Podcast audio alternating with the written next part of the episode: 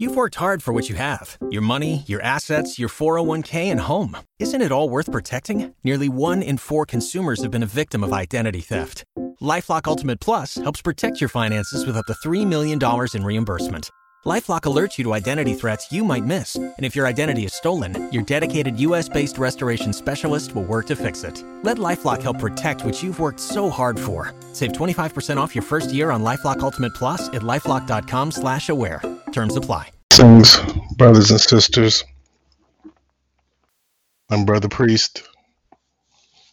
This is Come Out of Her, My People outreach program and podcast. Today's date, April 5th, 2020. Excuse me. And we are here to reach out to you and bring you perhaps much needed guidance in the times of trouble. I know many of you are panicking as my phone has been ringing off the hook the last four days. But I want to urge all of you to keep it cool. Keep it calm, cool, and collected. If you can stay indoors, stay indoors. And this reminds me a great deal of things that I have read in the scriptures. Many of you know the story about Passover. That's not a new thing. The story about what took place in Egypt, for those of you who don't understand, where there was a door, where there was a mark placed on the doors so that the angel of death would pass over. Well, what you have to understand is that there were plagues that were happening that were killing people, but our people understood what to do in times of plagues, such as we have a pandemic today. So, I want to encourage you all that if you have to go out, please wear a mask, please wear gloves. I want to encourage you all to purchase oranges apples, lemons, collard greens, they that won't hurt. But kale greens are are probably better. Any green leafy foods, they are affordable, they are inexpensive. Please purchase them and eat them. Remember that green leafy foods act as antioxidants, mean meaning they fight off toxins. So you have to keep that in mind. I know that some of you have heard the story about the 5G release and that the 5G radiation is poisoning the people and that the government is somehow covering that up, so on and so forth. I want to urge you to rethink this whole thing. I'm not saying disregard that information.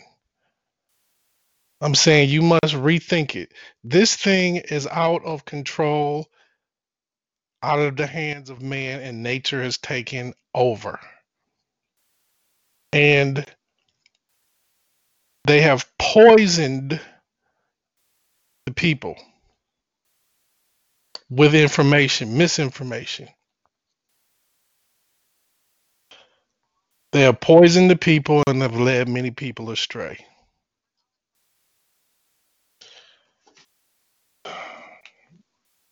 I have a heavy heart today.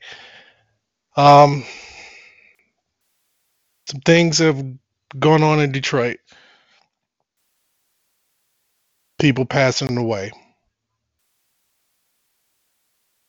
One of them is the sister of Brother King Omari, who, if you're from Detroit, you know that uh, he's a great poet, great talent in the city.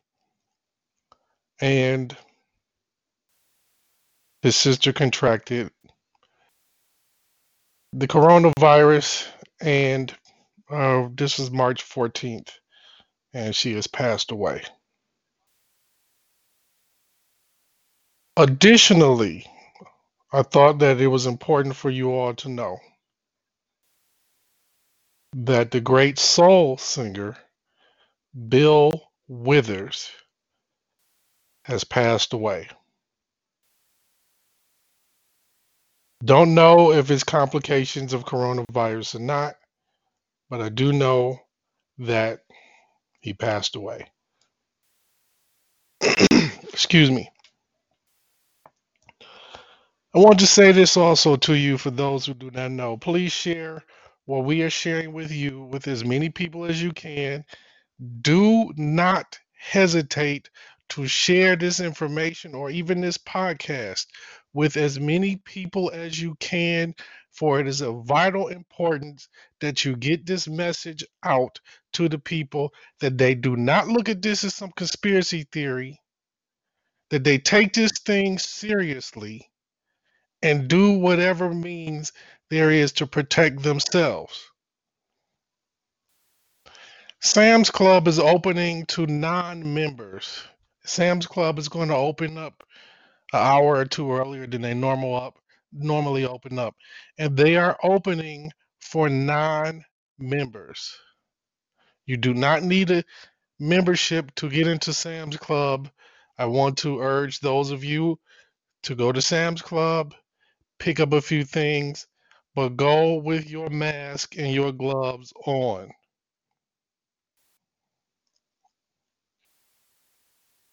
We're going to have a special guest today. Um, Ema, can you share some feedback with us and speak sir. whatever on your mind? Yes, ma'am. Um, here it's pretty quiet, and you know, it's a lot of some things are happening um, within our families. You know, our people, you know, sometimes have a tendency to not believe the report, and when I say believe the report or follow the protocol of um, the establishments, and you know, even speaking of family, you know, they think that this thing is a is a joke, it's a game, and you know, they don't understand that if if rules are set down and they're set down for the benefit or the or or the uh, uh, welfare of you and yours, then you need to comply with them. And a lot of our people here, they're still going out and you know wanting to uh, play basketball and parking and bicycling and things of this nature, and they're not understanding the significance of all this, as well as the importance that in order for us to be able to survive and carry on this legacy of ours to the next generation, we have to be obedient. This stuff is in us to pass on to our offspring. And if our offspring are observing the disobedience, and the lack of caring and the lack of knowledge and knowing that this stuff is nothing to play with, then what will they do in the future if the same thing occurs again?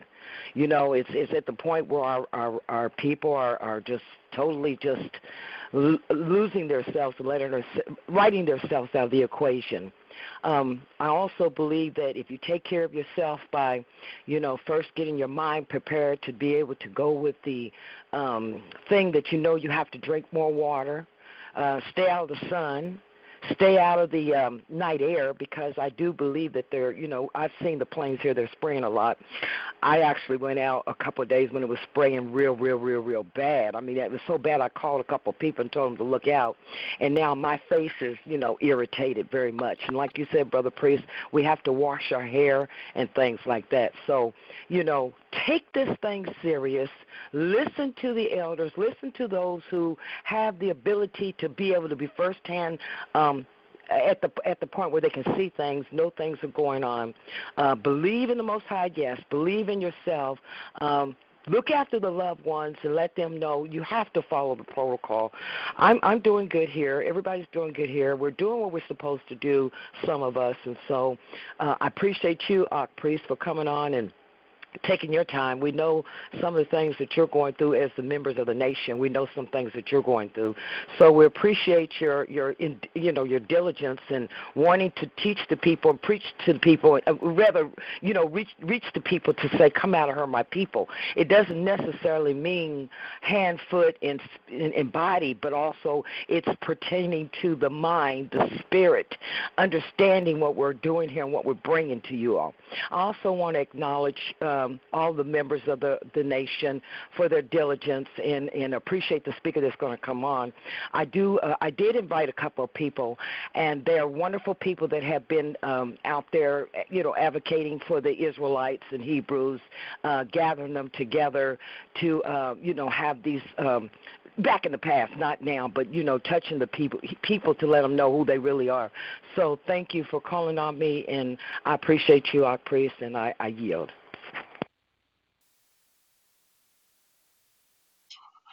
Praise the Lord. Our praises to the Most High Almighty.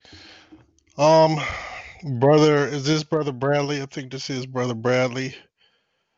I just want to get some feedback from people that are in the nation um, before we bring our guest on.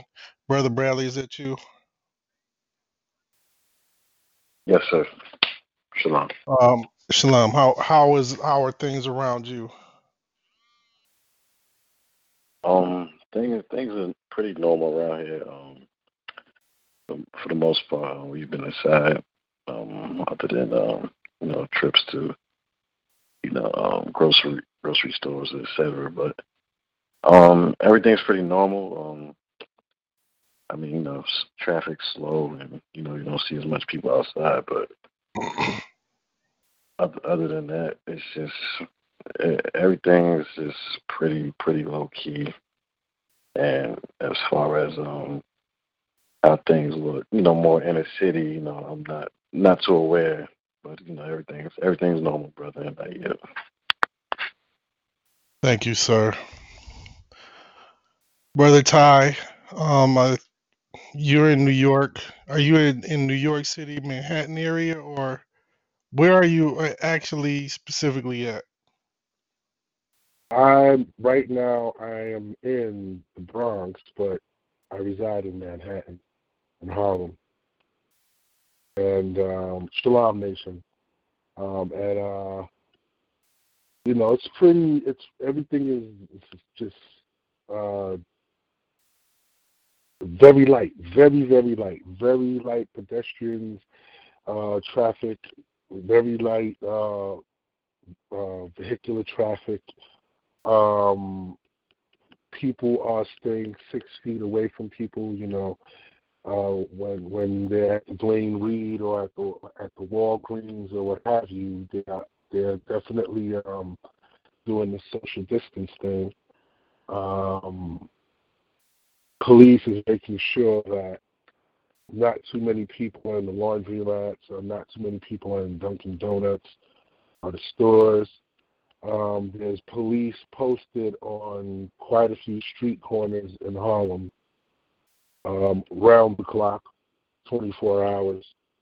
Um, but other than that, you know, just things are just light. You know, if if everyone was out and about 100% of the time uh, before the coronavirus, it's like maybe about three to five percent at this point.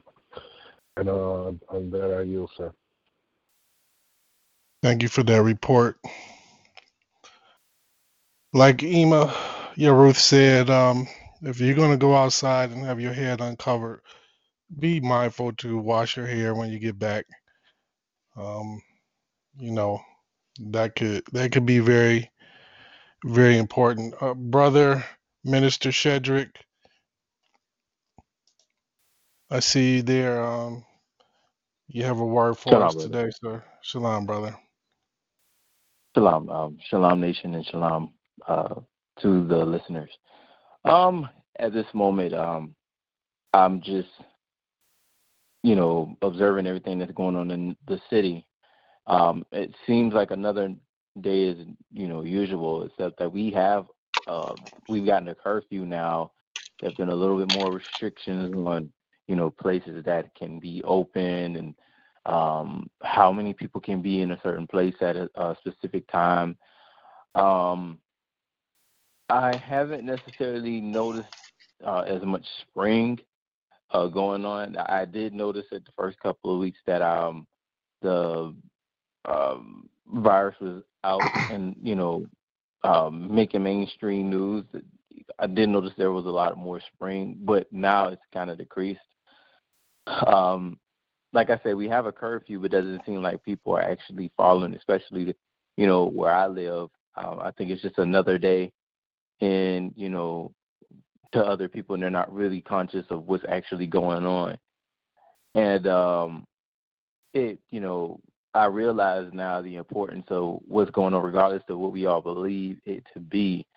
The, you know, the point in the matter is to keep everybody at a you know, point where we won't, if we do have it, we don't contract it from, you know, being so close to each other. And, you know, it would behoove us to take some of these things in terms of um, uh, uh, ideas and things that are going to keep us healthy and safe. These pointers, we can, you know, implement these things to keep from having to go to the hospital because there are people who are contracting it and, and there's no you know turning back. And some of them are not coming back from the hospital. Some are going to the hospital to the grave and um you know every day is not promised to us. And i think in these times uh these uncertain times you know having a platform such as this where we're having the people who are giving day to day you know um feedback about where they are uh keeps us alert on you know what it is that we need to do and helps us to understand how everybody is affected by this because you know again although it you know some people consider it to be uh, uh, uh, a man-made virus or what have you or whatever it is that you, that you believe it is still now out of whoever created it or wherever it came from it's it's it's global now so it has to do what it has to do. It has to run its course and is taking no names, but it is claiming bodies. And, you know, just so that it doesn't make it to your doorstep, we have to kind of look at it as a symbolic uh, situation in regards to the uh, Israelites um, when the plague hit Egypt and killed every, you know, one's firstborn except all of the Israelites who had the their homes sealed with the blood. Um, and it's interesting, and I'll keep it short because I know that Passover will be starting soon. Uh, nonetheless, I won't be making a mass exodus uh, anytime soon, but we do, you know, to keep from having to make an earthly uh, exodus, we do need to be trying to practice some of these things that are going to keep our bodies healthy. And on that note, brother, I won't take too much time. I'll yield it back to you. So. Thank you, brother. All praises to the Most High Almighty. Praise the Lord. Um, hope that doesn't offend some of you listeners, but I am a believer, and we are believers in the Most High Almighty God. Um, take it or leave it. We're here to help. We're here to love you, our people, regardless of your belief system.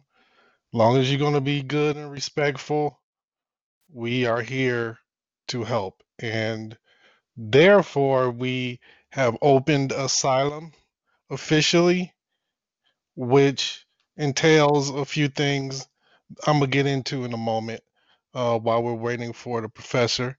And I want to say a few other things.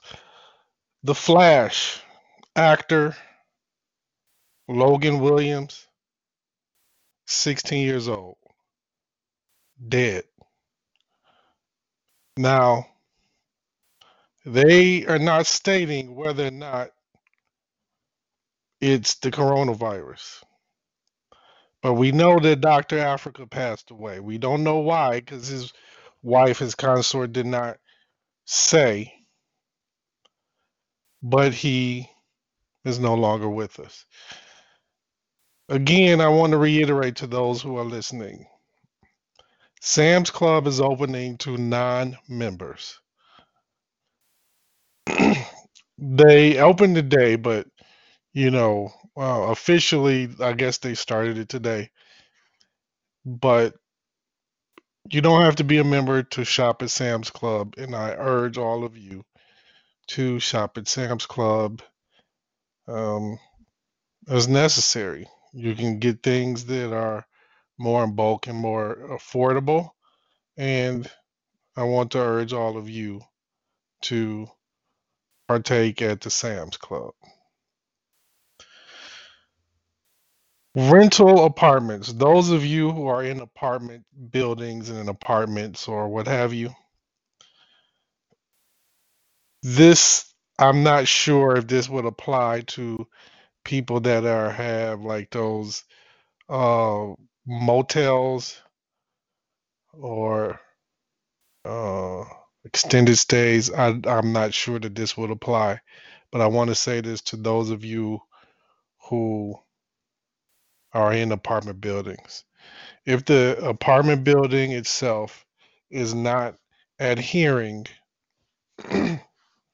to the suggestion of the United States of America, which put a moratorium on mor- on mortgages, and they are speaking about in the COVID nineteen files the rent being paid.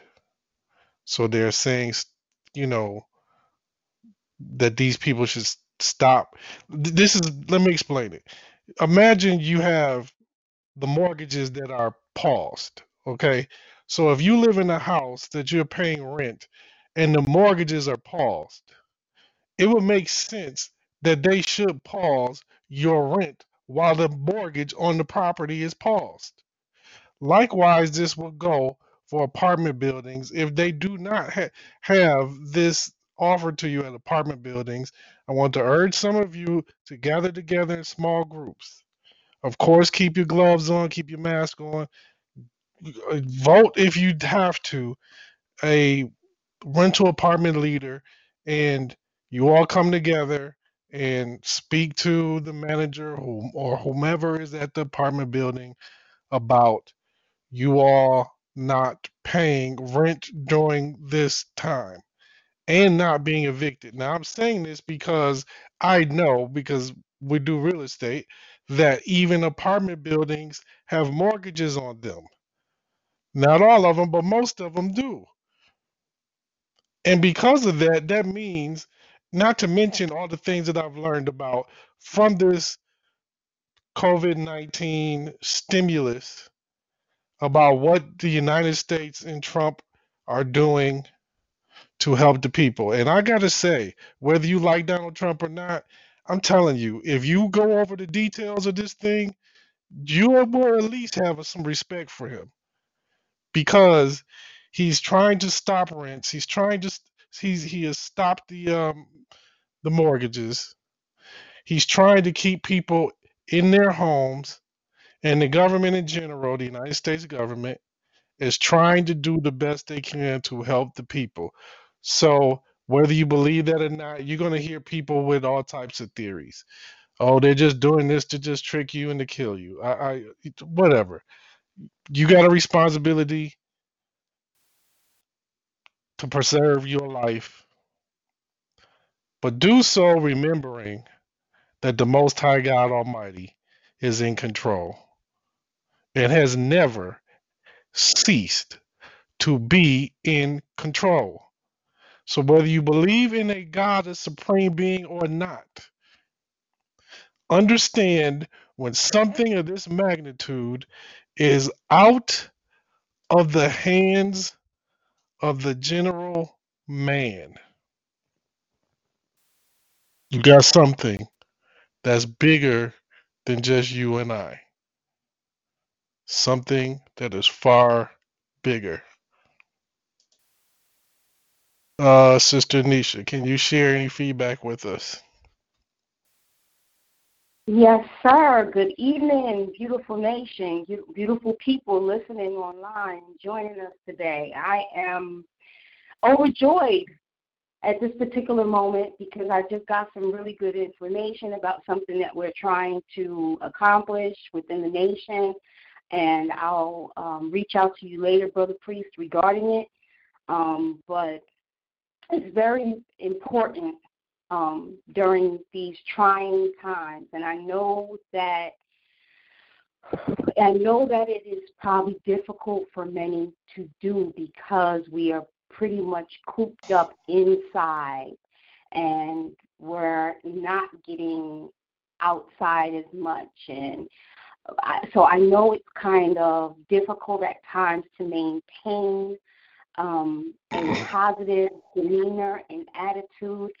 But trust me when I say that that is tantamount or very important to and directly linked to maintaining a healthy immune system. I tell you, it is. It's your attitude and your disposition is really linked to maintaining a healthy immune system. So do your best to incorporate things that bring you joy and give you a sense of accomplishment during these times that we are indoors, whether it's crocheting, whether it's sewing, whether it's blogging, whether it's reading, whether it's jumping on your treadmill or doing a hundred push-ups or or sit-ups or whatever. Just do your best to incorporate things that make you smile so that you can keep that immune system resistant to the different cooties that are floating around in the air at this particular moment in time. Um, with that being said, also remember, uh, and you can you can Google this, and you can um, verify what I'm saying in regards to um, the the not too not all many states are have we don't have a curfew here in North Carolina. They haven't um, given us a curfew, but um, or demanded that we adhere to a curfew. But there is a shelter in place order, just like there you know is all across the country. And what they're saying is, of course, no groups bigger than ten people. What they're saying is to practice social distancing, make sure that you maintain that six feet because this particular virus can, it's hard for it to spread beyond that point. Um, what they're saying is yes, you can go outdoors to go get essential things like medicine and food, but don't be excessive with that because we know the times that we are in right now. And they are saying also you can go outside to exercise, but again, I reiterate, don't be excessive because you know the times that we are in right now. Um, and for the most part, um, things are good here. Um, I'm thankful. I'm healthy um, health is wealth.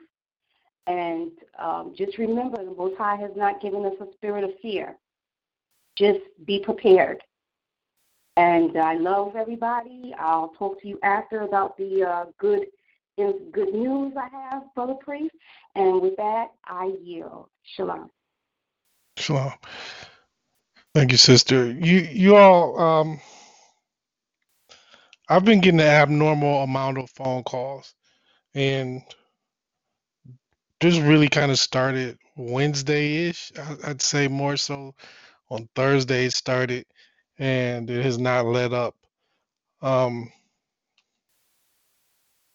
be mindful of that Lanika Barksdale, who is the sister, uh, if I remember correctly, the sister of King Omari, great poet out of Detroit who was the mother of four, she passed away from this coronavirus.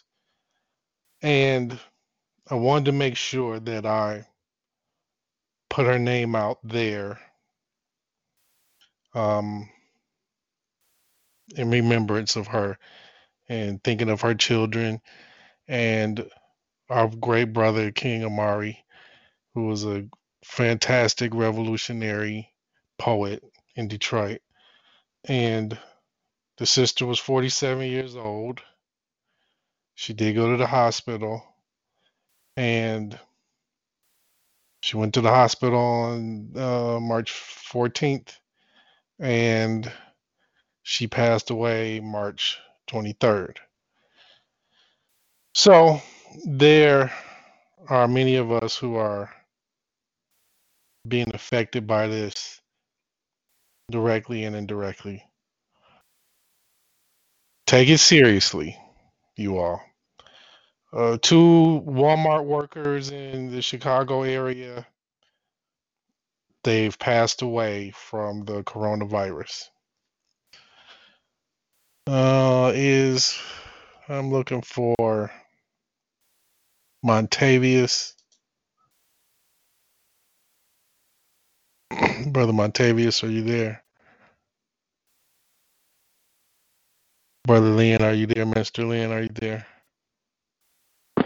Shalom, Op. I am present. Shalom, shalom, brother. Um, a word from you, sir.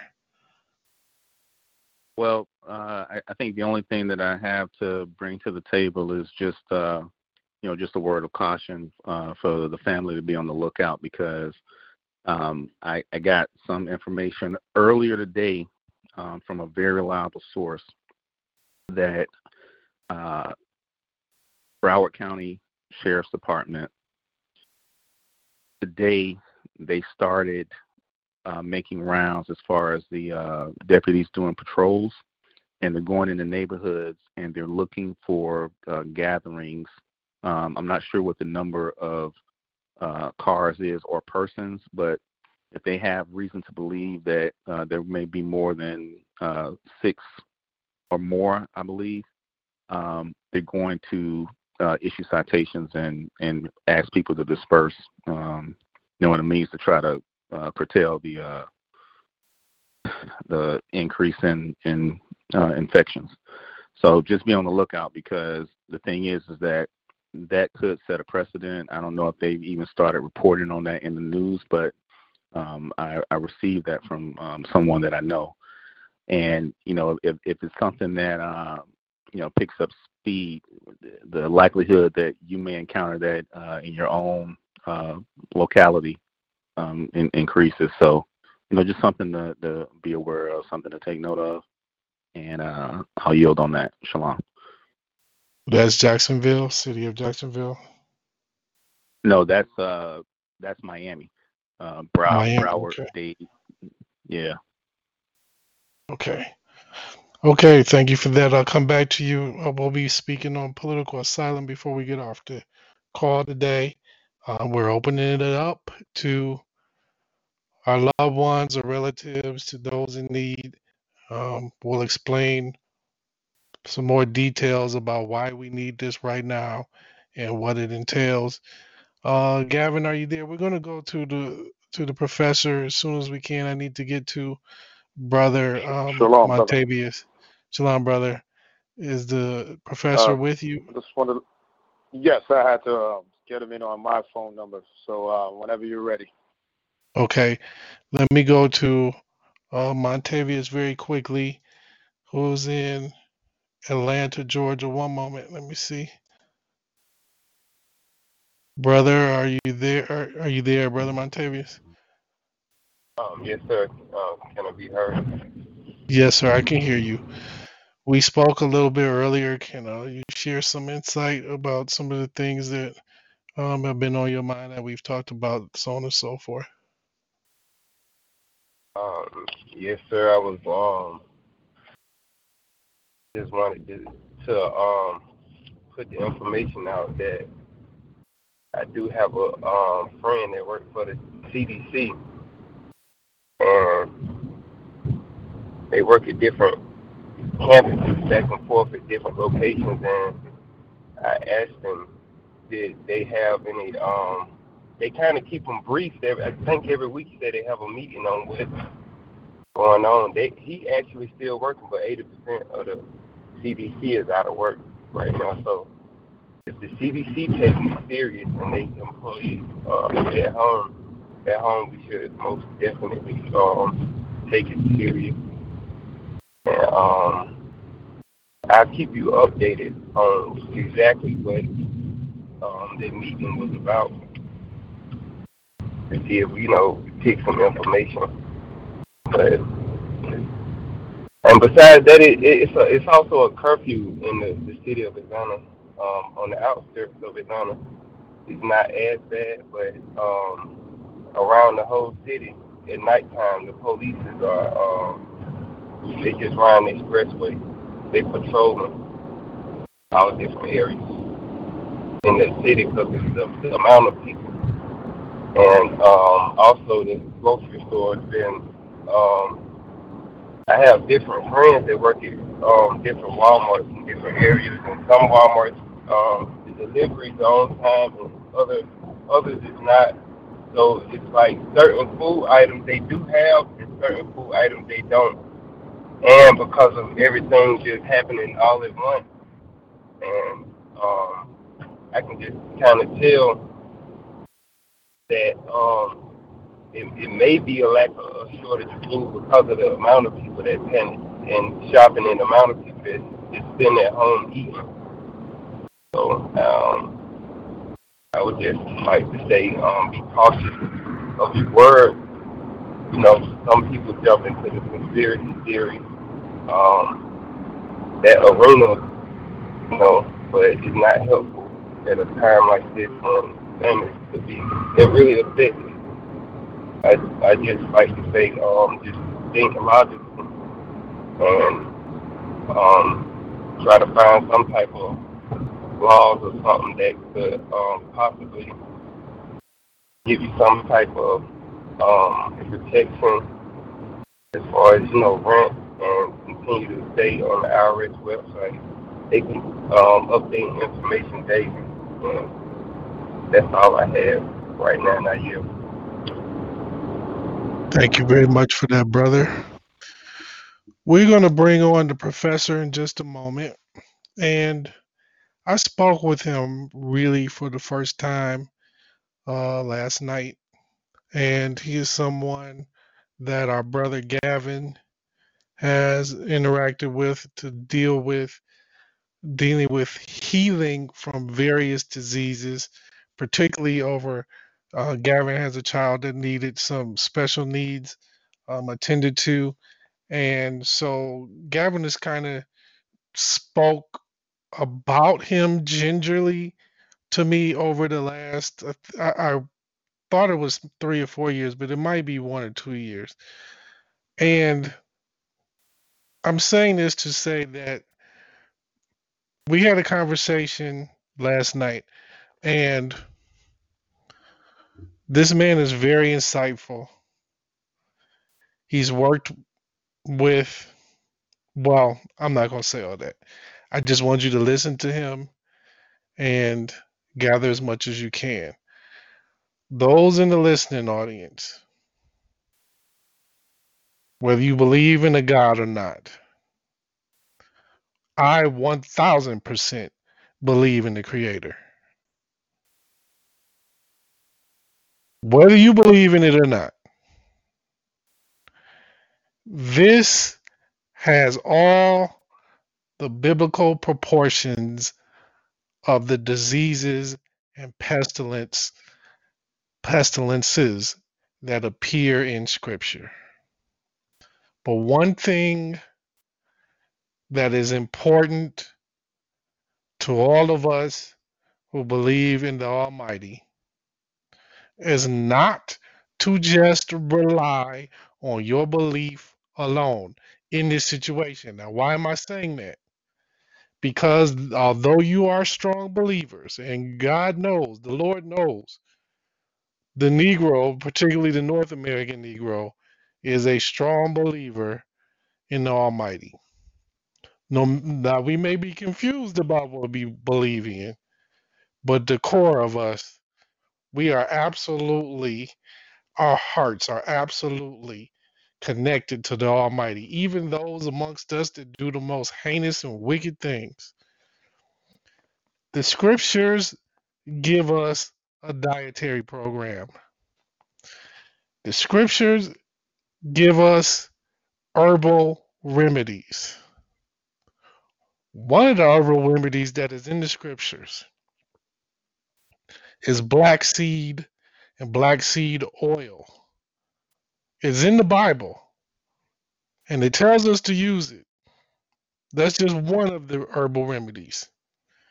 But that one in general, that black seed oil, pretty much handles anything and everything it comes in contact with, and it heals you from just about everything.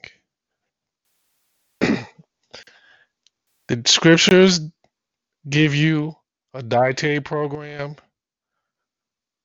that will prevent you from disease and pestilence. And contrary to belief, hear me good, this is no disrespect to anyone. But the scriptures tell us that we are not to eat swine. And I know that in the said New Testament, and I say it that way because it's one book, it's a whole book. And I know that many of us have heard people pull things from the said New Testament to try to justify our eating of swine. But if you read further, you will, in fact, see that it's not encouraging us to go against any of the things that were once in the said Old Testament prohibited from us to eat. What was then prohibited is definitely now prohibited, and you should not be intaking things like swine. And I want to tell you why. I said a few, uh, I kind of said this the last couple of days, but listen, a pig, a domestic pig, is not a natural, almighty created animal. It is a hybrid animal. It was spliced. The gene pool was the, the genes and the molecules and things were spliced in a laboratory. They were crossed with with wild boars. You look it up. You they have museums that tell you this. This is not me just saying this. You look it up yourself. If you cannot immediately find it, excuse my my voice. If you cannot immediately find it, just look it up. I have it somewhere, newspaper clippings in my archive somewhere where they have the head of a, of a domestic pig with tusks that are about 10 inches long. A domestic pig, the head of it in a museum, and they explain that all the modern day domestic pigs are come from the same the same prototype that they have hanging on the wall. Pigs can be poisoned up to greater than 90% of their body and they will not die. So if you are eating swine, which the scriptures tell you not to eat it, but if you are eating it today, understand what you're eating can hold poisons and not die, and the poisons can still remain after it in its flesh because it's a hybrid animal. Just think that over. Brother Gavin, are you there, sir? Shalom, brother. Shalom, um, brother priest. Yes, I am. Yes, sir. We're going to bring on the professor. Um, is he's on the line with you? Yes, he should be. Uh, professor, are you still there? Yes, I'm here. Greetings, greetings, sir. I thank you so very much for taking the time out of your day to be able to come before our audience and share some feedback and it is my understanding that you have strong faith. So I thank the Almighty for bringing you our way and being able to give us some feedback. So can you tell us a little bit about what it is that you do and you know um, your insight on what's happening today? Yeah, thank you very much for having me and um, allowing me a chance to opine your conference here. Um, I've been listening the last couple of days and listened today, and was very encouraged and inspired by some of the speakers that were on the phone earlier. And um, you know, I've been thinking since we talked yesterday. I was actually thinking, um, what would I, you know, say or what would I begin to launch this conversation, you know, on because um, my background is extremely, extremely diverse, and uh, uh, 40, 40 years in infectious disease medicine, antiviral research, cancer research. As I told you before, I worked at NIH. I, you know, worked as a student. I was a young whippersnapper at the time. so I worked at the NIH where Dr. Fauci, you know, that same building. Uh, in fact, I worked at the lead clinical center. And as a student, I worked at night and went to school in the daytime. Uh, you know, I joined, um, I was actually recruited by uh, Department of Biology members, members from the Department of Biology at Johns Hopkins, who are um, heavily involved with antiviral research, anti-cancer research, and at the time, they were not really interested so much in alternative medicine because the um, model for how we treat patients and practice uh, medicine in this modern age has uh, very little to do with our organic formulations. It has everything to do with pharmaceutical uh, formulation. So you need to understand, and it's kind of there's a lot of information. There's a lot of information, so I'm going to try to speak in such a way that I'm not going to lose anybody. So, so I, I'm, I'm bear with me. And what I actually told Brother Gavin to do, and it might be a good idea for you guys to do it, is to maybe take notes at this point, because undoubtedly, when I give a lecture to doctors, I usually wind up going over the doctors' heads and you know they can't they can't really process the heavy uh, chemistry, uh, pharmacology, or the, um, the quantum physics that we're involved with. Uh, if you can believe that, it's so heavy that doctors get lost. So I'm going to try to, you know, kind of break things down on a very, very elemental level. And I'm going to try to speak slowly so those of you who are listening who may not be scientific, you know, focused, can maybe understand the logics of what I'm saying and will not get lost. So, but it would be really good if you guys could take notes and then jot down any questions you have. And I'd be, you know, I'd be interested and I'd be happy to answer any questions. Uh, yes, when we're through. So, having said that, I, I was kind of talking to the Lord this morning and asking Him. Today is a very special day for me for a lot of reasons. I'm not going to go into why. Um, but um, I was asking the Lord, you know, what's the best way to begin talking about state that we're in right now? And as I was listening, I was listening to the good brother talking about pork and and meat, and um, you know, at the same time, I was going into my Bible and looking at different texts and different things in Leviticus that talk about eating meats and different uh, types of products like that. So, if, you, if for a moment, let me go back to that and just just just highlight what I've learned over my many many years of dealing with science and research and dealing with Scripture and uh, the Bible. Okay.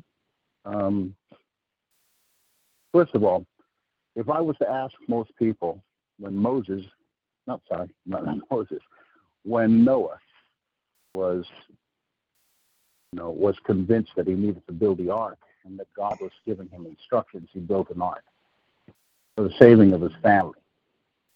And then he set out for a hundred years to evangelize and to tell the world that the end was coming, that God was actually setting up a retribution for the many, many sins that were taking place in the world. The world had turned ghastly and horrible at that point, and God decided he was going to wipe the slate clean and start over again. And he searched for righteous people, and out of the billions of people who were alive in the antediluvian age, we could only find eight people that were willing to listen to the word of God and inspire. And, you know, Moses had his sons, his sons had their wives. You figured that his sons could have bucked their heads against the wall and acted crazy and indignant about this crazy old man walking up and down the place talking about uh, God's going to send a flood and destroy the world. And there were so many things that people had never seen before. Prior to that time, they'd never seen rain. The earth was actually fed by water coming up from the ground as a mist. And that's how plants grew. So nobody had a concept in their head of what, what is this thing called rain? You're talking about a rain. Um, how can you build a boat on dry land when there's no water around?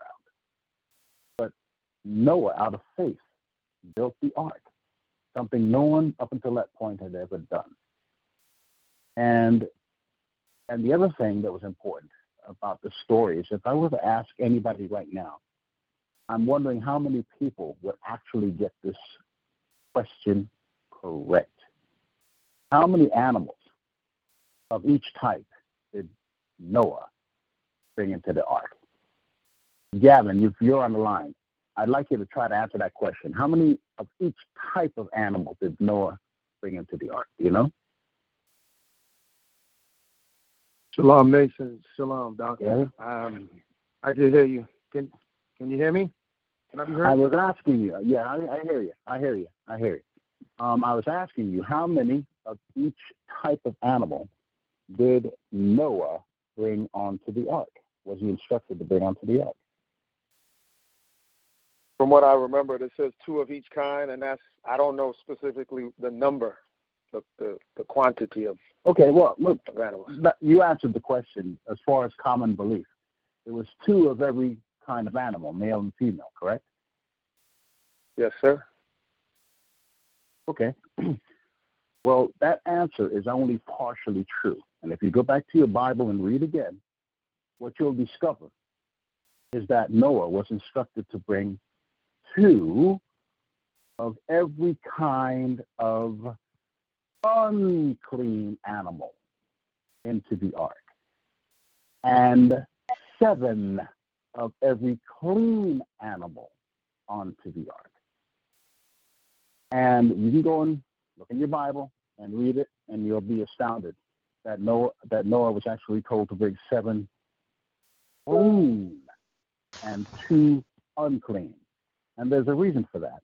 It's because prior to this time, the average lifespan of men was almost a thousand years, as you know, Methuselah and all these other people who lived in the antediluvian time had an extensive uh, energy of life that was given to them from Adam, who was designed to be an immortal person. So we were our forefathers going back to 6,000 years ago when the earth was new, and Adam and his descendants were all given a measure of life that far exceeded ours and was designed to actually be infinite. If we were if we were obedient and had uh, actually um, not disobeyed, then ultimately God would have given us uh, to partake of the tree of life, which would have sustained our life and perpetuated life indefinitely, forever and ever. Amen. But through sin, our life was cut short. And through sin, what happened was the earth was cursed for thy sake. God was so disappointed in sin that rather than take out direct retribution on man, he actually cursed the earth. And from that point, men had to scrounge around for food. The thorns and the thistles used to grow beside us. And God was also displeased with the length of time that men would live, for almost a thousand years. So, for that reason, he designed a system knowing fully well that when the ark came to rest on the mountains of Ararat, there would not be any vegetation available because the, the flood had destroyed all that. So, in order to sustain life until vegetation grew back, the Lord gave man the option of eating meat, and that was clean meat at that time. Split hoofs, chewed a cud, animals of that nature. Uh, that did not include swine, which was unclean meat.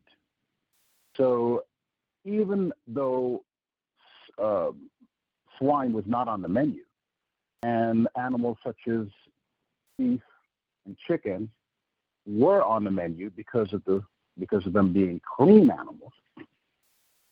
And the reason you needed seven of those is because okay, it would take a certain amount of time for the vegetation to grow back. So he gave man the option of surviving until vegetation grew back. But prior to that time, we were all vegetarian based. We ate raw vegetables, fruits, nuts, and grains. That's what the body of man was designed to process. Along the way, we get into the meat diet and what meat did for generations prior, um, around the antediluvian time and, and moving forward through Noah, what the meat eating actually did is actually shorten man's lifestyle, lifetime actually. It actually altered the DNA so that man would not live for a thousand years. And slowly over a progression of time, as you study the Bible, you'll see over generations and generations, and this one begot that one, and that one begot that one, and eventually the span of the man's years went all the way from 950 years down to 800, then to 700, then to 400, and then to 300, until it was uh, actually stated that the, the span of man's years would not be more than three score and ten, um, or three score, three score and ten, which actually in biblical terminology, uh, we had a maximum lifespan of 120 years.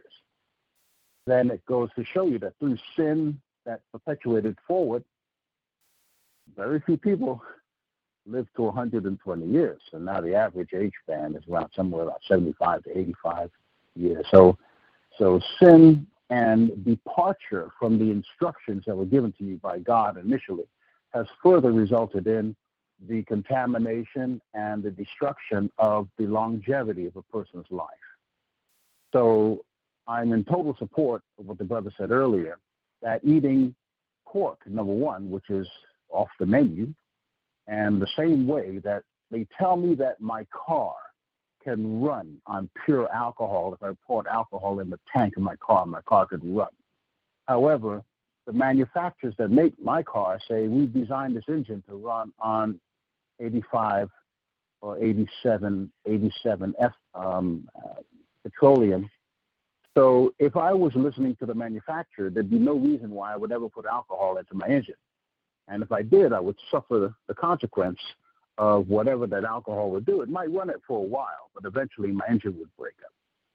So all we really need to do is go back to the original blueprint of what God told us to do and stop searching for reasons to depart from what the original manufacturer, which in this case is the Lord, told us to do. And having said that, I just wanted to segue into another another part of what I, I wanted to tell you before we actually get deep into the uh, pharmaceutical, uh, we call the advanced um, scientific or the advanced uh, quantum theory, which all of these things have relevance to what's happening right now in our time. So I'm not just talking a bunch of gobbledygook and going and opining in 50 different directions. I want to stay on point here.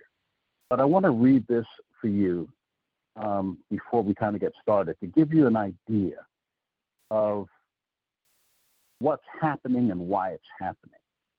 And we give me a second here. I just want to bring this up I'm just going back to Genesis 1, chapter 1. And I want you to listen carefully. It says, In the beginning, God created the heaven and the earth. and the earth was without form and void. Okay, so there was a planet here, but it was jumbled, it was confused, it was like raw clay just floating in the cosmos. And the darkness was upon the face of the deep, and the Spirit of God moved upon the face of the water. Now, here's the most important thing. And God said, Let there be light. And there was light. And God saw the light, and it was good. So I'm going to stop there for a minute because there's so much information in that chapter that many people just completely overlook. In order for the mass and the density, which is this big planet that we live on, in order for it to take shape and become something, in order for the planet to be converted from nothing to something, there had to be a spoken word. Spoken word of God was so powerful that it transformed an object of nothing, just raw matter, into something that took shape and took form. And then the other elements came into play until he had a world that was pleasing to him in terms of the functionality, the whole ecosystem, and the entire method of sustaining life had to be there. So that when when he began to populate it with animals, insects, and man, that we would have a home that we could live in. Now, through the years, we violated this so badly that the whole world is turned upside down. Not only does the world reflect the effects of sin and the whole catastrophe of, be, of, of being reversed and the destruction that has taken place on the planet, but the same thing has occurred within our bodies. Our bodies were not designed to have disease. Our bodies were designed to live forever.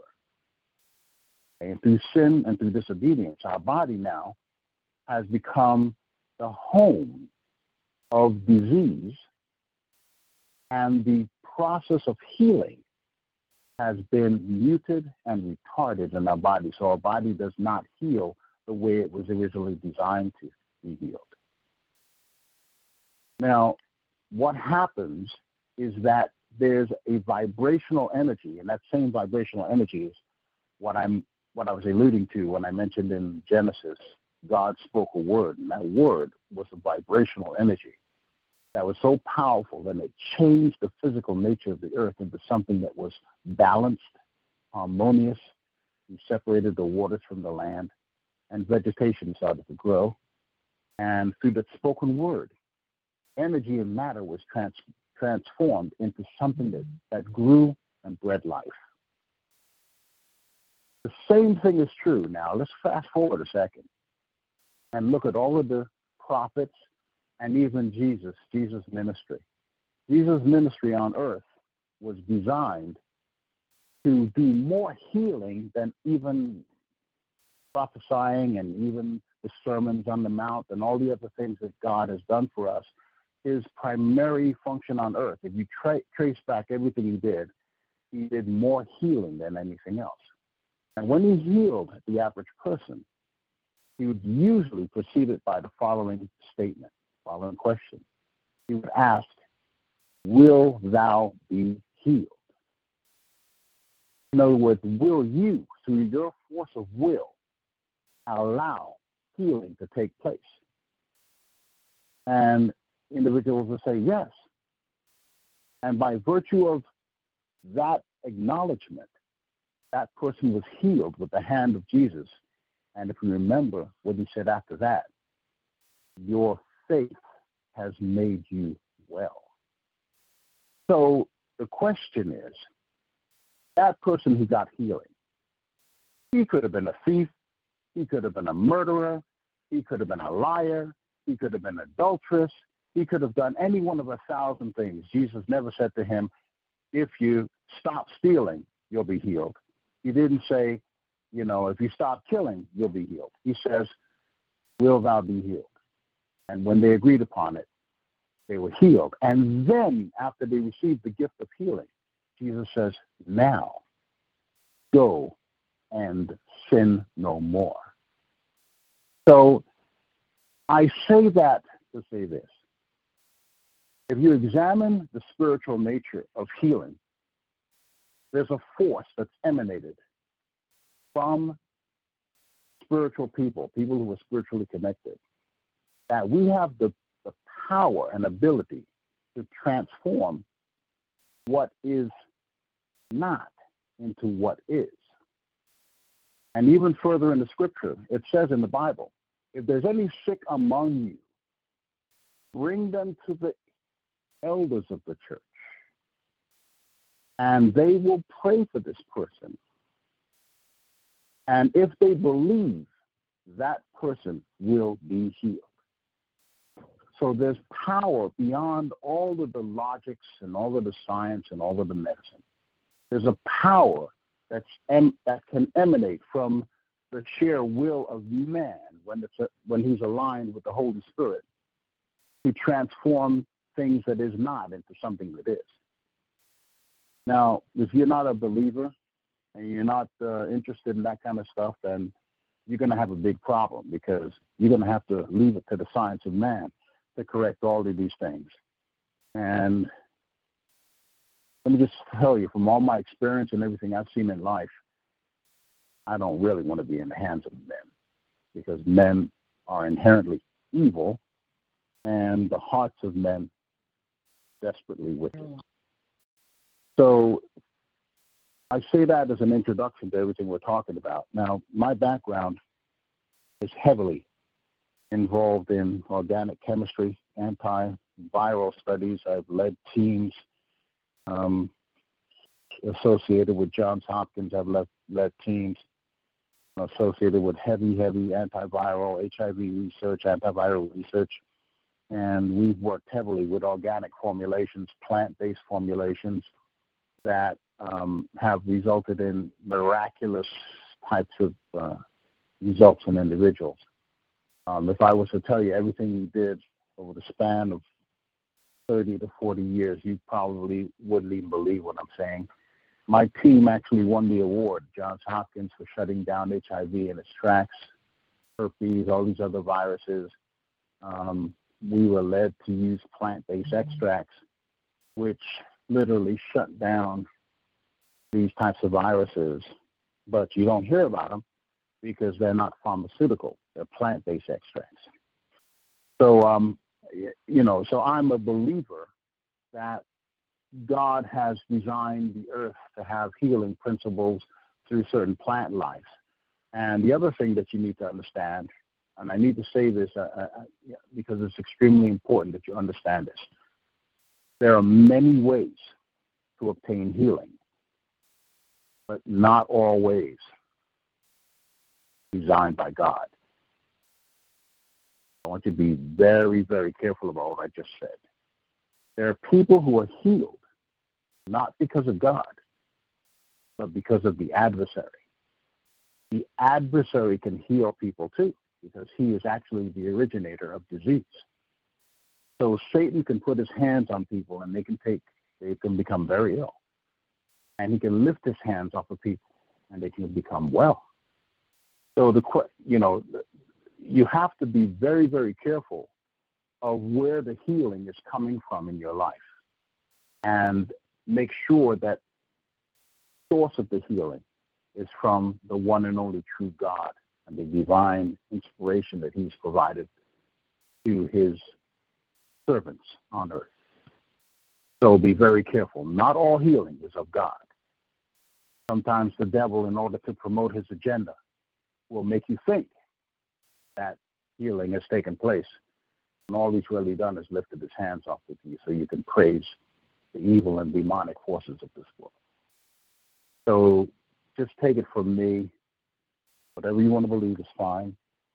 I've had a lot of experience and I've seen a lot of strange things happen in the world. God has seen fit to protect me and to preserve me I've lost a lot of colleagues mysteriously over the years who were excited about certain advances and they went forward to talk about them. And as a result, they tampered with the forces of this world, the evil forces of this world that did not want these things disclosed. And as a result of that, they're no longer walking among the living. So I can tell you that that, that evil is intense and it does exist. Now, I can go in any one of 50 different directions that you want me to go in. And I don't want to just, uh, you know, just kind of blow wind from left to right because um, potentially I have the potential of, of, of losing you guys if I start to go down a particular path, which may or may not make sense to you. So what I'm going to ask, if if you would like, I'm to I'm to take two seconds to acquiesce and kind of go backwards a second. And if you want me to talk about something, then maybe the moderator can ask me to focus in on, on some particular area of science or medicine or something, I'd be happy if I know something about it. I'll be happy to talk about it. But as I told him yesterday, that if you really want the full lecture of life and medicine and science, well, you know, my students, I teach medicine for a few years, and my students, uh, it's taken years sometimes to to cover certain subjects. So you can't just cover everything within an hour and within a few minutes. So you're going to have to be a little bit specific so I can break down that particular subject matter as best I can, by the grace of God, and maybe shed some light on some of the technologies I'm involved with, some of the products that I've developed, and some of the technologies that I've developed. I, I created uh, several medical devices. I have seven patents and three world patents I have products that are cleared by the FDA and being used actually by the World Health Organization. So, you know, I've been out there. So, having said that, if there's a particular area you want me to focus on, I'll try to go in that direction and not just paint the big brush all over the scientific, uh, you know, hemispheres of everything that we've got involved. I'm going to take a step back and, and, and wait for some direction and clarity on your part. Thank you so much, sir. You know, I want to say this as an interjection. And listening to you, it took me back to when I was younger and I was training under the elders of the order of Melchizedek in scripture.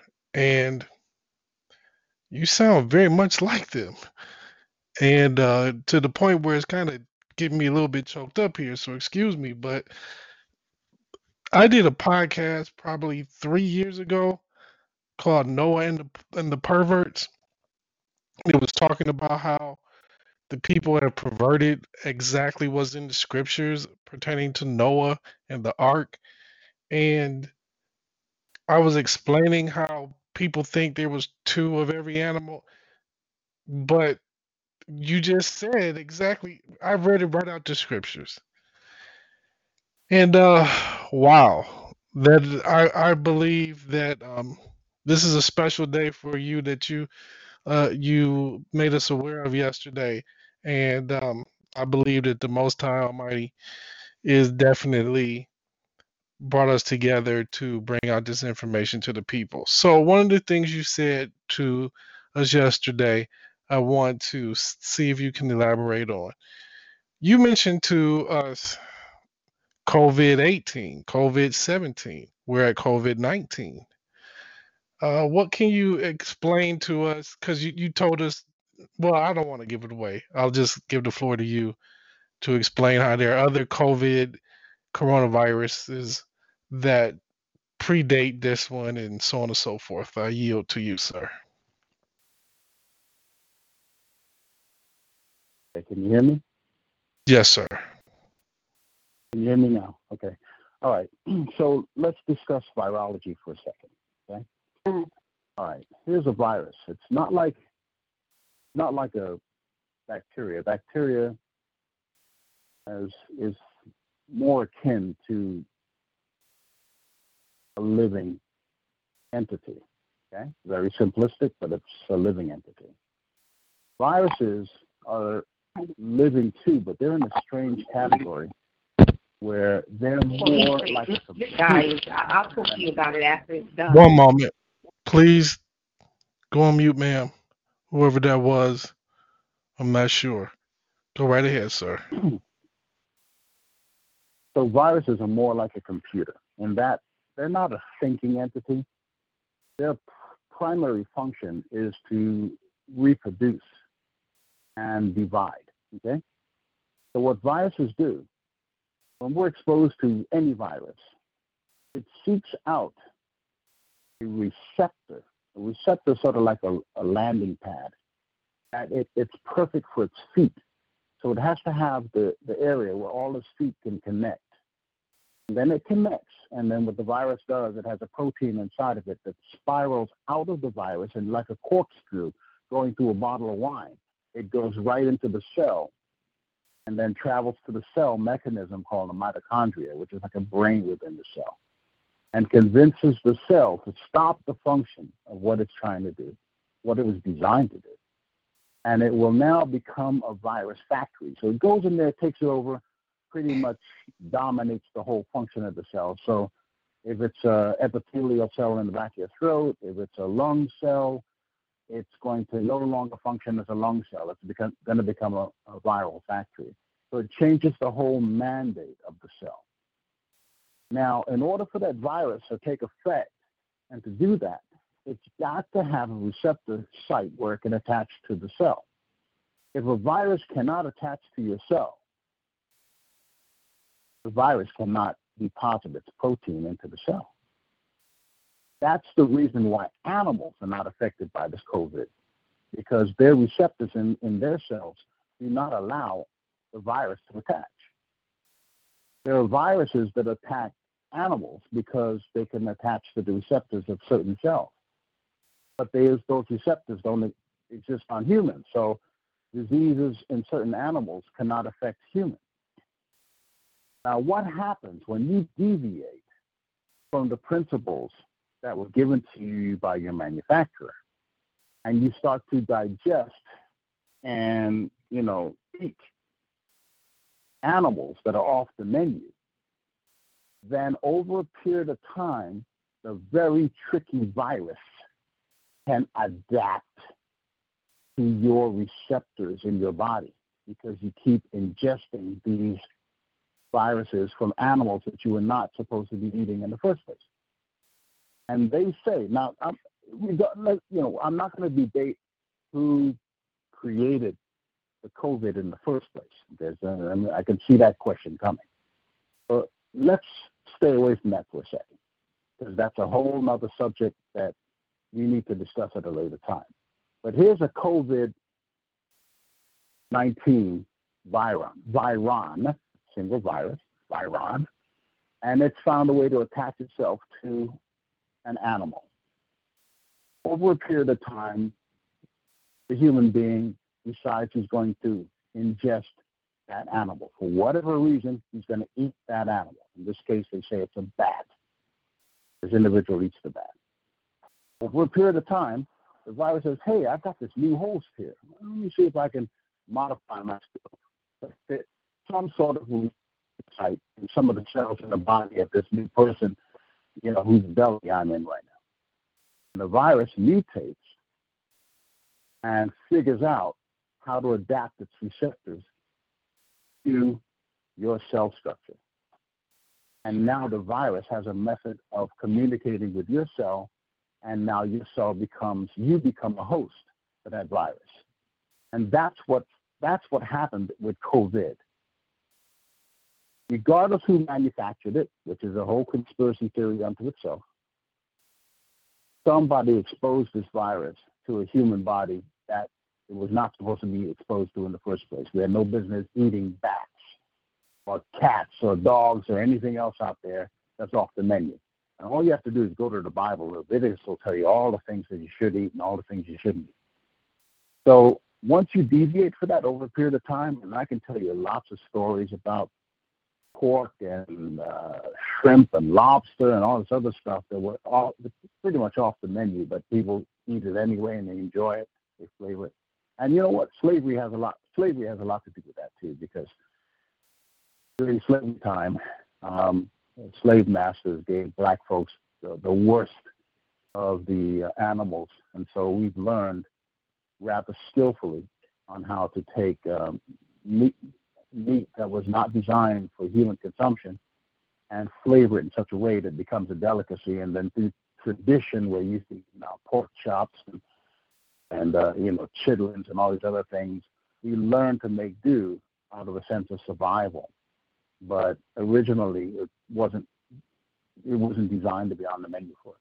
And in any event, going back to what I was saying, so now this virus has adapted itself where it will infect the human being.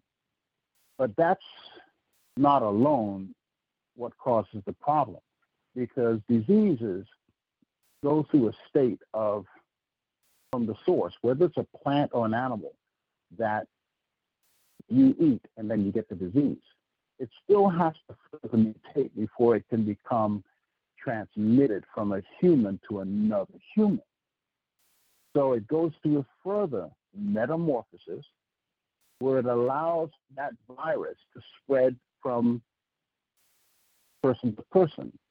Sometimes it's airborne, which COVID technically is not airborne yet.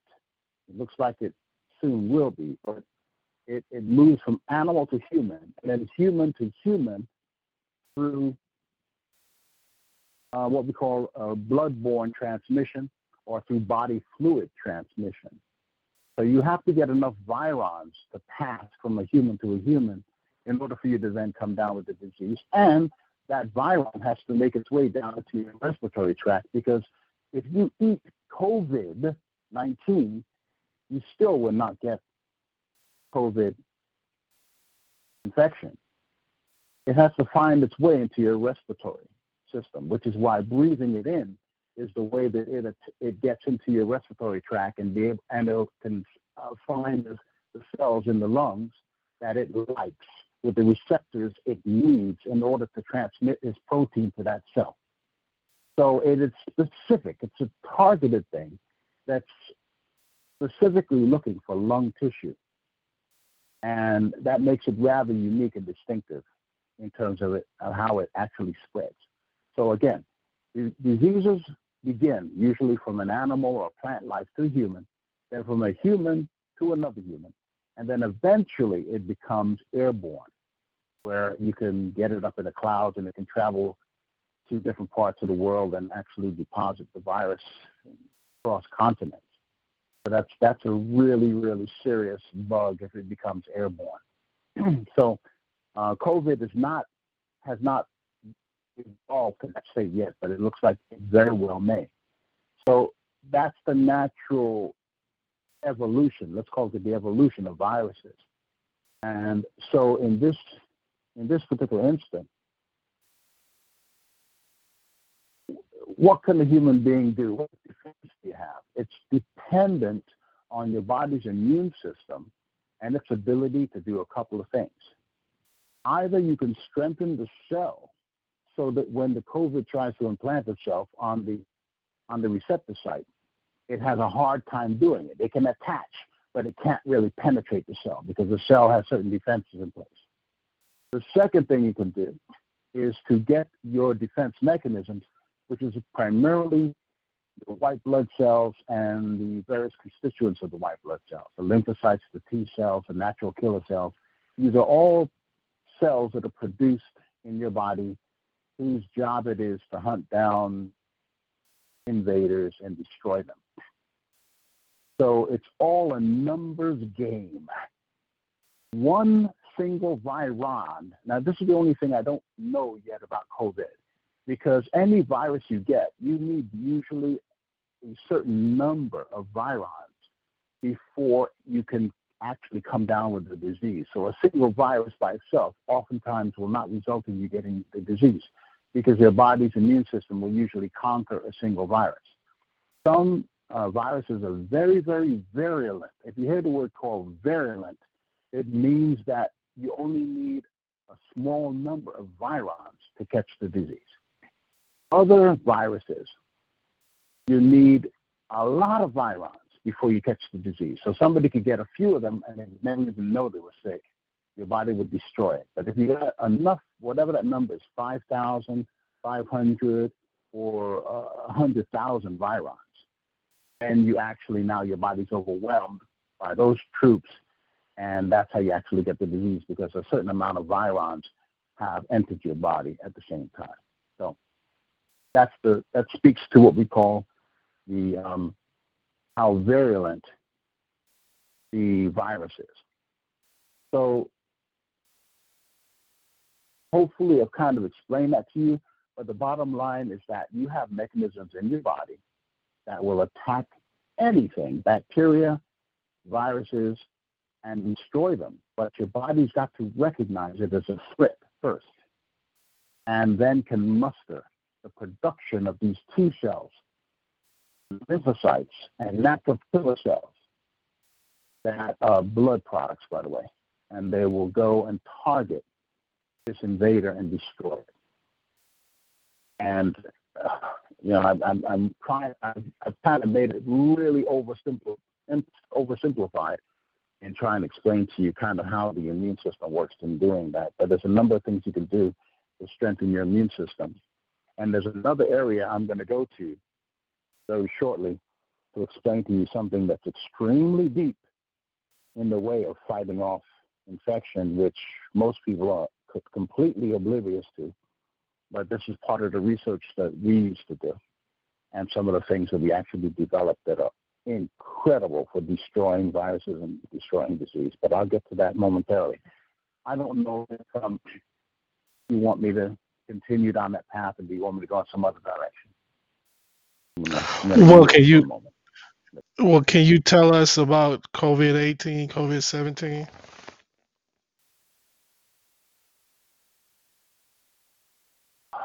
Um, you've got to understand that there's many different versions of COVID. Okay, in other words, um, SARS is a COVID. Um, H1N1 is a type of COVID virus. They share similar characteristics. There are COVID viruses that are produced all the time, which don't make their way into the human population because we're not eating that animal and we haven't it hasn't gone through the whole metamorphosis.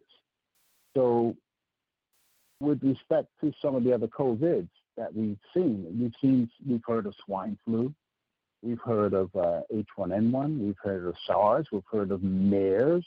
These are all things that potentially uh, could have caused the same devastating effect that this particular one caused. But for some reason, it never got a chance to mutate into the form of virus that COVID has mutated into. So it's it's it's way beyond the different COVIDs. Um, there's other types of viruses.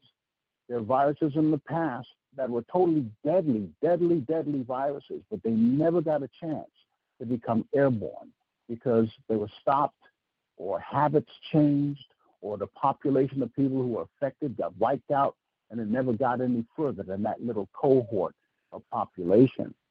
You've heard about Ebola. You know, uh, Ebola, you know, in certain plants, it's still there. But we're not exposed to the Ebola by the grace of God, or else it would then go through its metamorphosis and become, you know, the kind of uh, invader that would move from person to person. So to me, it doesn't even matter what which COVID we're talking about or or which other kind of viruses because there's a billion of them. And I'll tell you something else. Most people aren't aware of it. In the human body right now, there's billions of different viruses that are there. Billions. But we don't feel it because the immune system, if it's working properly, is keeping all of those different viruses that we get through the air, through dirty water, through food that we eat, through pork, through other things, we get those viruses into our body. But our immune system shuts them down. And some of those viruses don't get a chance to land on any cells where it can then begin to turn the cell into something abhorrent. Now, listen to me very carefully because this is something that most people don't understand. If your immune system dips, there's a series of many viruses that exist in the average human right now that can then go into a cell, do exactly what the same COVID virus is doing, and convince a cell to become we call atypical. So it starts behaving abnormally. It starts to reproduce abnormally. And then it starts to spread abnormally. And when that happens from the virus origin, that cell becomes a cancer. So cancers are created by viruses that go into the cell because of certain weaknesses that take place, because of certain dietary habits that take place, because we abuse our body, we lower our immune system with respect to that particular virus, and it attaches itself and does its mischief. And the body, because it's weakened, is powerless to check that virus, so that virus then turns a cell into a cancerous cell. And because, and I can man, I can tell you stuff that we do every day that sets us up for cancers and everything else. I'll give you one brief instance, okay? I've seen a lot of patients with breast cancer. Okay? You know, when we remove a breast cancer, we don't tell the woman this. But do you know what's in that breast cancer? That breast tumor itself? A large amount of what's in that tumor, what we call heavy metals. We can see the presence of Revlon, CoverGirl, Max Factor, you name it. All of these makeup and hair product companies, in order to give you the characteristics that you want, have to include these heavy metals to give you the kind of characteristics in your hair and the kind of characteristics in powder and eyeshadow and all these other things. Those heavy metals absorb into the body. And a lot of times those heavy metals consolidate and group into fatty tissue and to breast tissue. So those metals are there, and they themselves don't give you the cancer. They just predispose you to the viruses. So when the virus says, oh man, I found a great cell, it's in the breast, and I can attach itself there, and the breast tissue is not defending itself, so let me go and do my mischief. And that breast thing turns into a little tumor, and the tumor becomes a cancer, and the cancer starts to spread, it becomes malignant, and goes into your lymphatic system, and then it's all over the place. Got a subway system that travels all over the body. So a lot of times we set ourselves up for the destruction of these viruses that are here because we're living on a toxic, cursed planet where industry is sending so many gallons of pollution into our world. And because we're disobedient and we don't follow the instructions of the manufacturer, we set ourselves up for defeat and disease in so many different ways. So, what I want to get to at some point in time, and I hope you know I'll get to be able to tell you this, is that we actually created technology that would that will actually hunt down and destroy viruses bacteria, fungus, and mold at its source. I mean, literally target them and blow them to oblivion. Pop, pop, pop, pop, pop, pop, pop, pop, kill them all. And only with viruses. I mean, there's technology out there that even mainstream big pharma doesn't even want you to know about. And I've designed and manufactured these things for other people. And I've seen the miraculous effects of this type of technology. Um, The uh, I think I, I told Gavin the other day. I stopped counting at 980,000 patients that I've treated over my um, pretty no, 900, pretty close to. I want to say a half a million, about a half a million patients. Four, no, 498,000 patients. I stopped counting. But um, you know, God is merciful, and He has the answer for a lot of what ails us. Or he has the answer for everything that ails us in life. But one thing I've learned about God is that He's not going to give the answers to some of these things into the hands of wicked people. But He will mm-hmm. give the answer His children. And if you examine go back to the Bible again. The disciples that walked with Jesus for three and a half years, they walked with. They couldn't even believe that he was going to be crucified. And they didn't have any real power of healing people. When did the power come to them? It came to them after they received the Holy Spirit. And the Holy Spirit came into them so with so much power that after Jesus was no longer with them, they themselves could heal anybody. Even the shadow of the disciple could fall on somebody and heal them.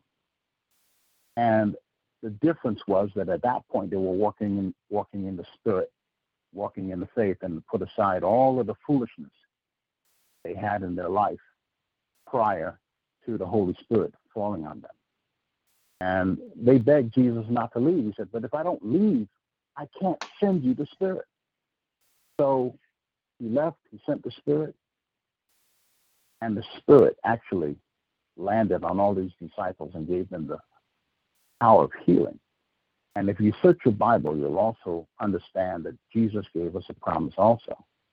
He said, Greater things will you do in the end time than we did during the Bible time. So the question if if Jesus tell, tells us we'll have the power to heal people beyond what we've even read in the Bible, that's pretty serious.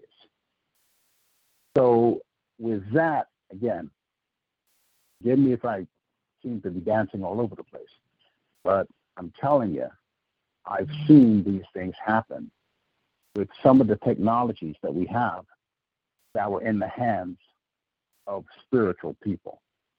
And I've seen modern scientists knock their heads against the wall trying to figure out how did you do that? How did you reverse sickle cell disease? It's impossible. It's not. How did you help somebody with terminal cancer? This guy has three days to live. A year and a half later, the guy's still walking around. How did those things happen? I can give you anecdotes, you know, till I can't even talk anymore the things that I've seen. And I've also seen things that didn't work. So I don't want to paint this picture that, you know, we have some sort of miracle thing that fixes everybody. But there's a lot of cofactors that have to exist in order for healing to really take place. But um, I've seen some really miraculous things, and and I've seen a myriad of what we call viruses get destroyed. No, you just have to play by the rules here. And God is faithful. That if you follow the rules, He will be faithful and just and give you the answer that you desire. He'll always answer you. So, with that, I'm going to yield a second, second time, or yield further at this point. Praise the Lord. Thank you for that, well, brother Gavin. You want to ask something, or you? The floor is on you.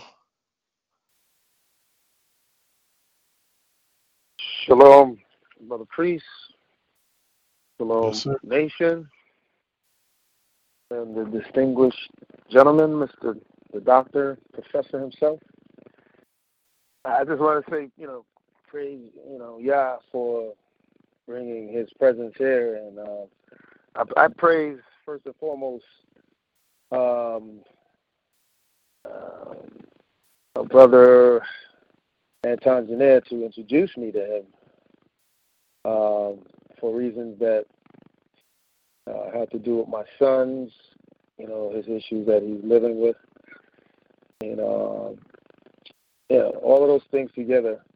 Um, I already, when I spoke to the doctor himself, the professor on the phone, initially I could tell from uh, the first time we talked that he was more of a, you know, not not an ordinary doctor, professor, uh, lecturer, teacher, uh, but he, I think he was, you know, given the gift, you know, from the Most High to do what he's doing, um, and he's using it for that purpose, uh, uh, a thousand percent.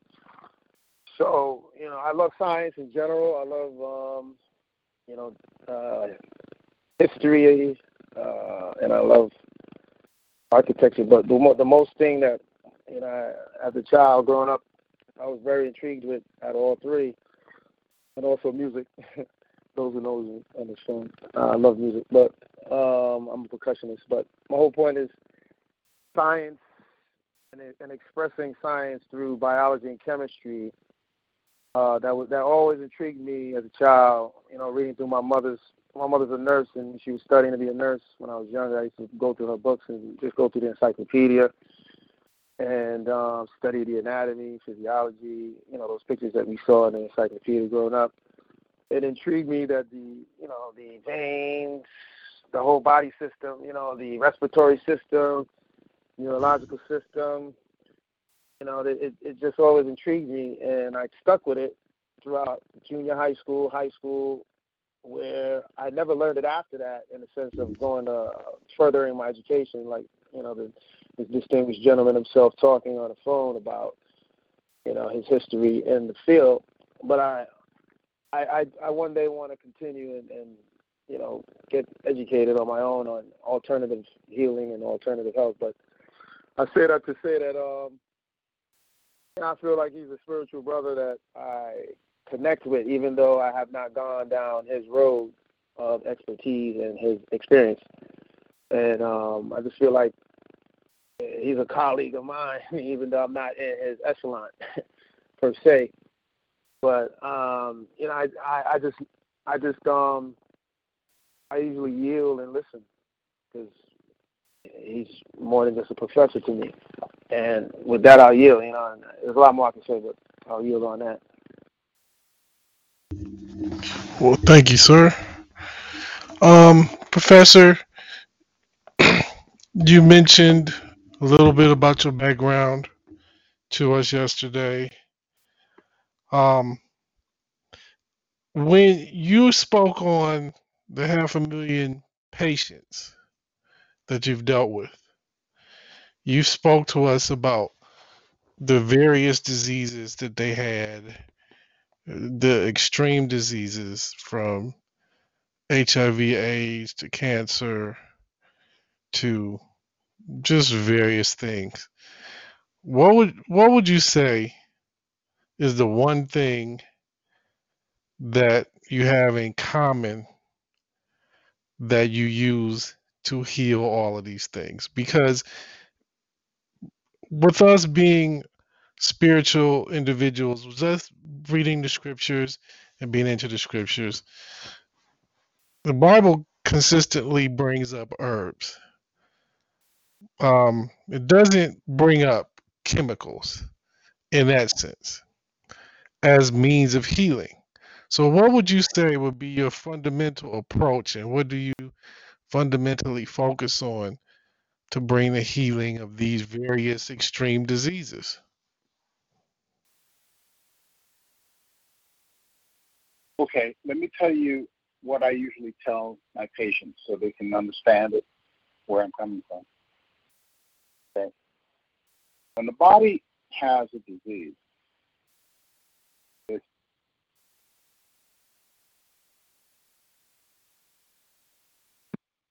Are you there, sir?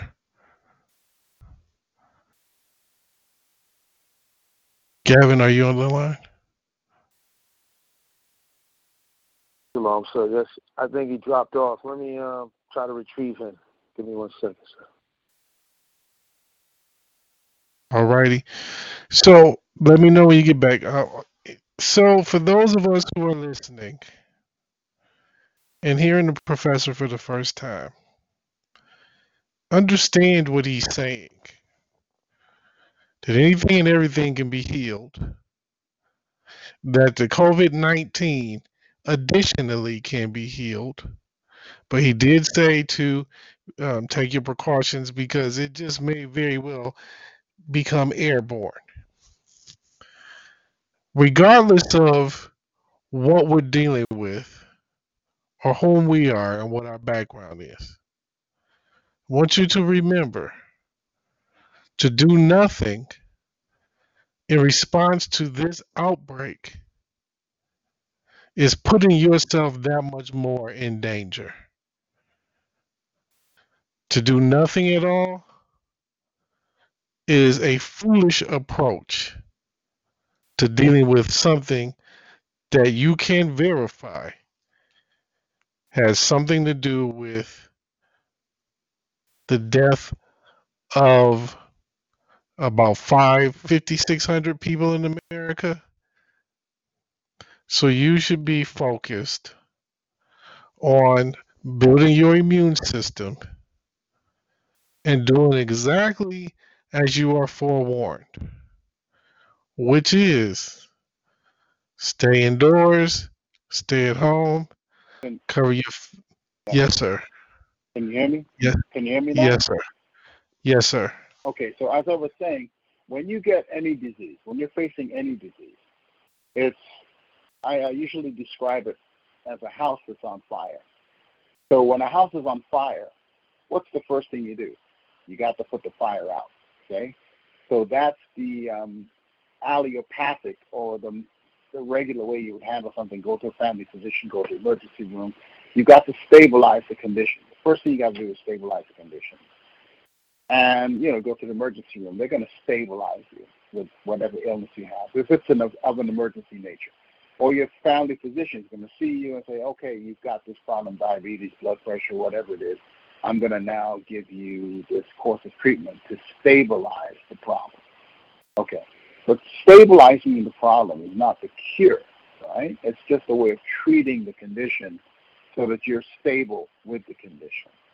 So modern medicine is very, very, very rarely going to fix or cure a problem. It's not designed to do that.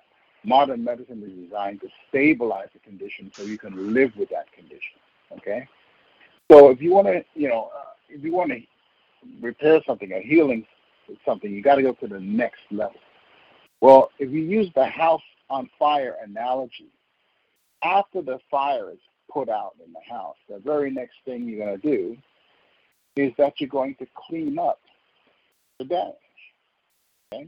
You're not going to build a brand new house. You're not going to repaint the house if you got burned wood and burned furniture there. You're going to then get rid of or detoxify the house and get rid of all of the damaged material. And that's akin to detoxification. So you got to remove the damage that's there once the damage is removed and you're left with whatever you're left with, the third part of the puzzle is to rebuild that part that was destroyed. And what happens in, in, in life is that a lot of times people are reaching for, oh, give me the thing. Give me the thing that's going to fix my problem. And what they're doing is jumping from number one to number three without and totally bypassing number two. And that's not the way you do it. If, if your house is on fire and half your wall is burnt down, and I come with a paintbrush and I start painting over your wall, I think sooner or later you'll figure out that that's you know your house is still not fixed, and more damage will occur because we didn't replace or repair the part that was damaged. So again, you've got stabilization has got to occur, then detoxification has got to occur, and then restoration has got to occur. And that's universally true for how we fix all of the problems. So all the modalities that we use either fits into one or three categories. Either it's putting the fire out, or it's detoxifying the person, and finally, we're going to restore the cell structure back. So we have specific products and specific modalities that is designed to handle all three stages, depending upon how the patient presents themselves. You know what I'm saying? Some, pa- some patients may present themselves as being stable. If you're stable with a condition and you just want to remove the condition, well, we can jump to number two. And sometimes you can even jump directly to number three and start to restore the body back. And the technologies that's out there for respiration are incredible. I mean, I had a mother, and I'm just going to tell you, this is anecdotal. I had a mother that we created a formulation for this mother who had a household with diabetes, a household with uh, some uh, acne, acne, severe acne on the face, and we had a child that was um, that was um, sickle cell. Now, this is where this kind of technology blew my mind because within about three months, I got a call back from the mother, and she says, "Look, man, the pediat- pediatricians are trying to find you because they're writing up reports right now because they're trying to find out what we've been doing to this child because they've never seen in history sickle cell reverse itself. And when I got that report from the mother, it scared me to death because even though we set out to do it, I think at that time I was still a baby Christian. So I couldn't believe that what we were doing, which was in alignment with the will of God, was resulting in the reversing of sickle cell. It didn't make sense to me as a scientist. How do you reverse sickle cell? A genetic, a genetic problem. How do you how do you reverse that? Yet I witnessed sickle cell being reversed. I witnessed diabetes being reversed. I, I saw all kinds of infections from pericarditis to Alzheimer's to all kinds of things to brain tumors, glioblastoma, glioblastoma multiforme, brain tumor, fatal. Fatal. You, if you have a glioblastoma, it's only maybe one year you're going to live because the, the nature of the glio is, is so bad that you, you can't fix it. With modern medicine, hasn't figured out how to defeat a glioblastoma. And I, yet I've seen glioblastoma completely go into remission and life being restored. I had a very good friend of mine who developed glioblastoma, and um, I, you know, I saw him, I met him. I didn't even know at the time. We met each other in the supermarket, and we had been separated for years. And I said, "Oh my goodness, Dwayne, how you doing?" Said, "Man, you know, this and that." His head was shaved.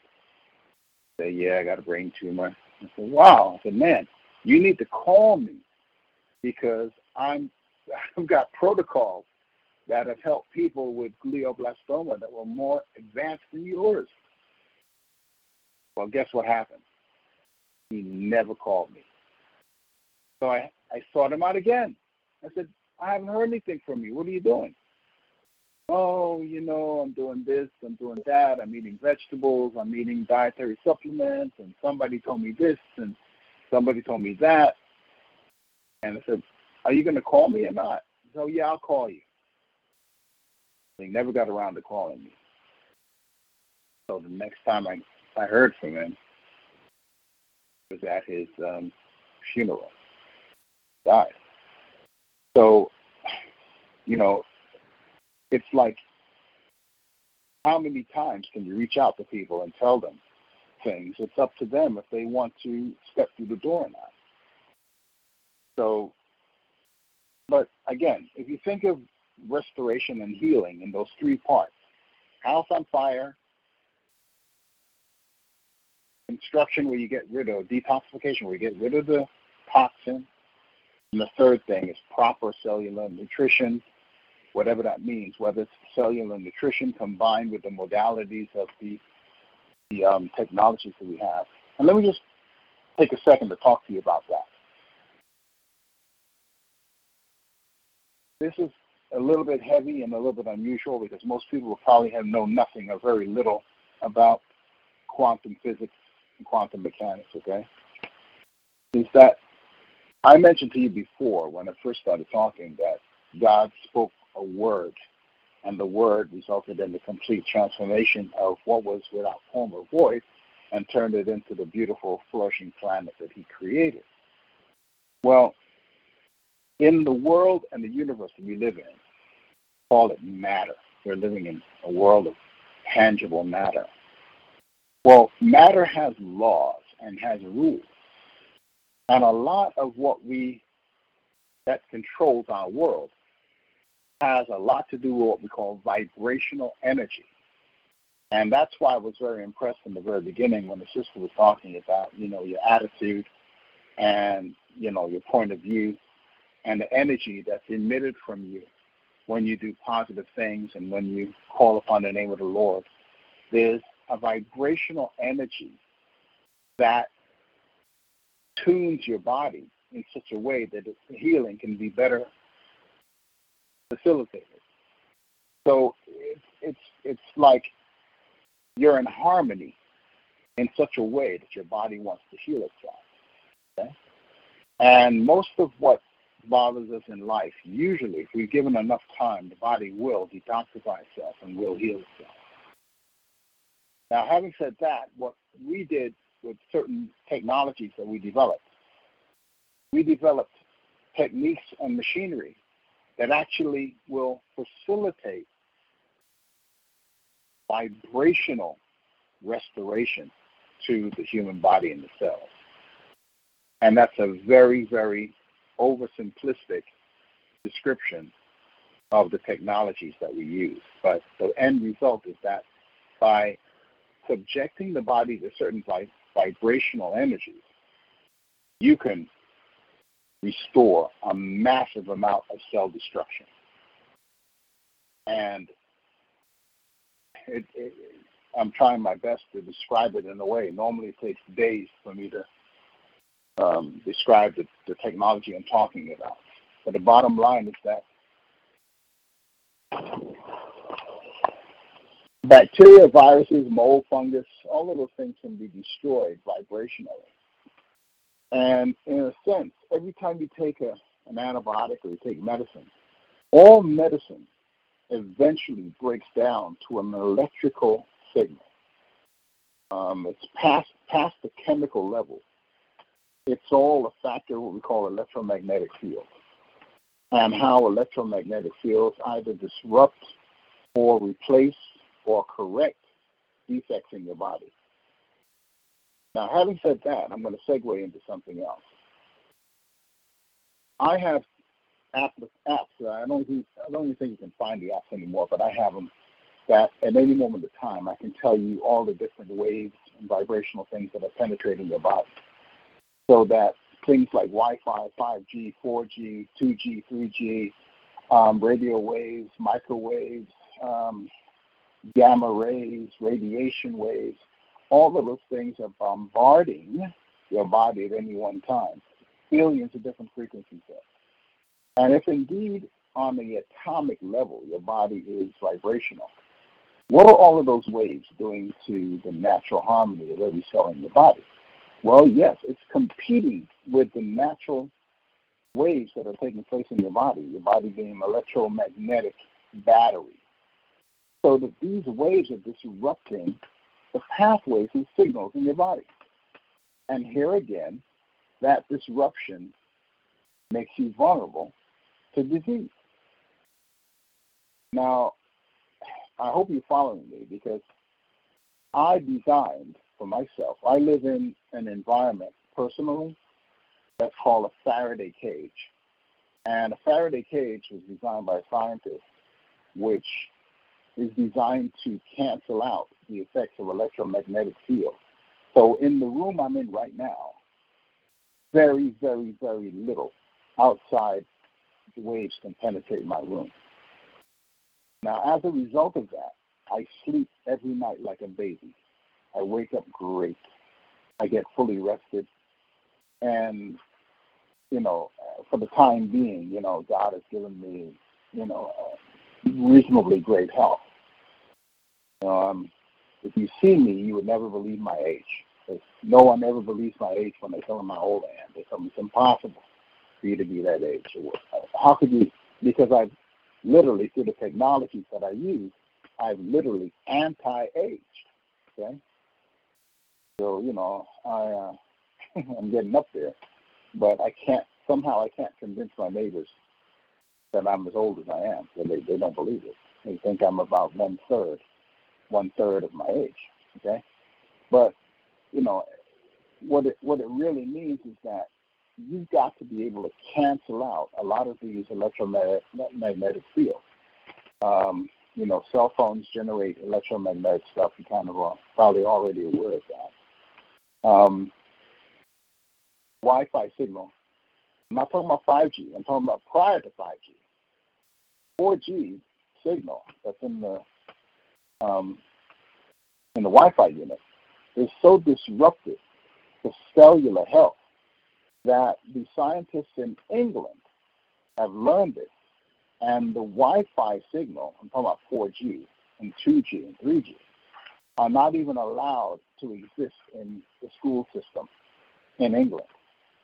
Because young brains and young minds are particularly vulnerable to the low level vibration that comes from the low frequency of Wi-Fi we know that Wi-Fi here in the States has resulted in the slowing of motility of sperm, the destruction of the chromosomes, the destruction of DNA in human beings. So while we're sitting there with the uh, Xbox in our lap and the Game Boy and the laptop computers in your lap, in, in fact, I'll give you another trivial thing. You notice that we don't, we no longer call these portable computer laptops anymore? I did notice that. We call, yeah, we don't call them laptops anymore. We call them, um, what do we call them? We call them notebook, notebook computers and tablets and things like that.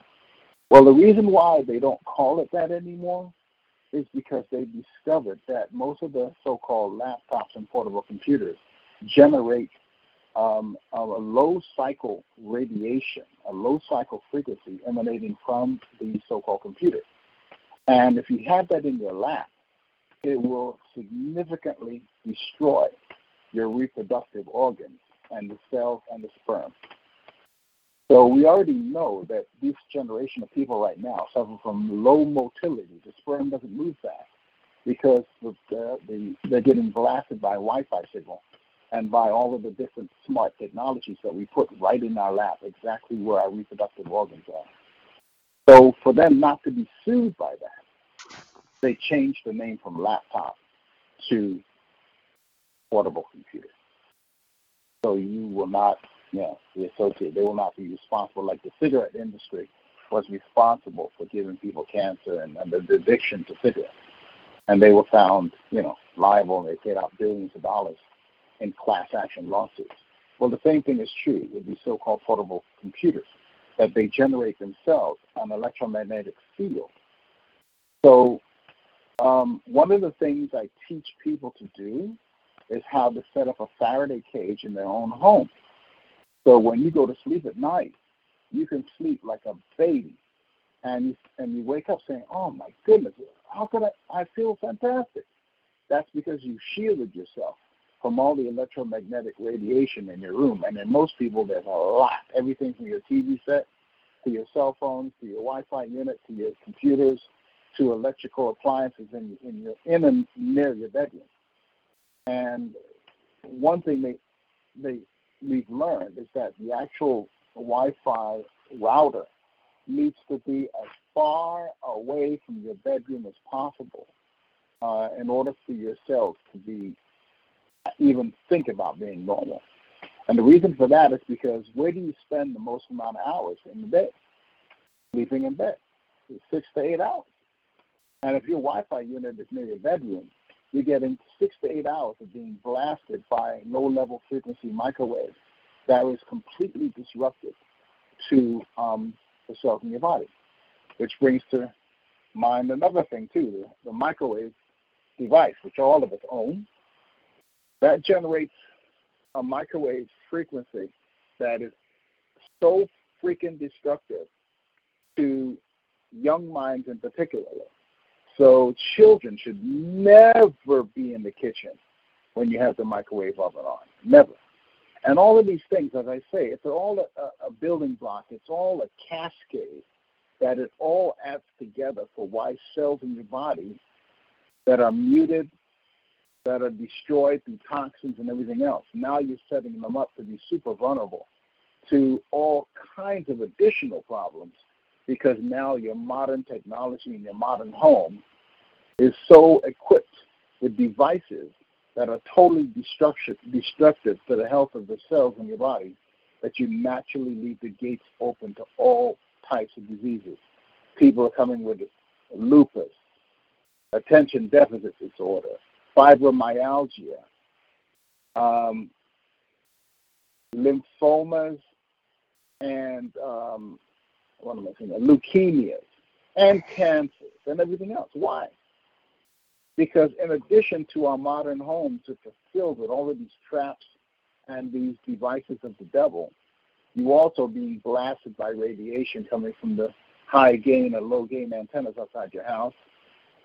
The uh, I could I could talk to you for for years on the types of equipment that, that's near people's homes but that you that you're powerless to do anything about. So yes, I live out in the country. I figured out a long time ago I have to be away from these crazy cities. And my life changed significantly when I moved out into the country. And then that wasn't good enough for me. I actually designed my my dwelling to be a Faraday cage. So when I when I created the Faraday cage in, in the place that I spend the most time, then that cut down significantly on electromagnetic field. I felt different instantly. Instantly. This is not something where if you do it, oh, it's going to take months or years. No, the, the moment you do it, it's like the heavens open up in front of you and you're like blown away. How can I how can how come I feel so good? Or how come I'm sleeping so well now all of a sudden? And it's all because you canceled out the toxic, invisible pollutants in your life that have had a negative and deleterious effect on your body and on the nature of your cell morphology and your cell characteristics and your health and your ability for your cells to reproduce themselves. Every seven years, every cell in your body has to be replaced. Every seven years, every cell in your body has to be replaced. Most people are unaware of this. So if your DNA is destroyed or your cell characteristics is destroyed or crippled, then what you get after that is a distorted cell within that seven years that's no longer as good or as viable or as strong or as healthy as the original cell. Therefore, you age, and age is accelerated, and disease is multiplied in your body. That's why the older we get, you usually succumb to some craziness disease, uh, arthritis, cancer, prostate problems, uh, uh, cervical problems, all kinds of things start to pop up later on in life because your cells have never had a chance to reproduce themselves in a healthy environment. So this and other things is what I specialize in and what I do to help promote instant instant restitution and, and repair. And now the body can heal itself. So level three of my scenario can manifest itself. Now you can drink the supplements and the different foods that are geared to restoring cell form and function. And now you get to improve and enjoy the health that is your legacy that was given to you by God. Because now you're playing by the rules and you've canceled out all the deleterious effects of radiation and harmful frequencies that penetrate your world and your life. And I yield. Praise the Lord. Thank you for that the information. We're at the two hour.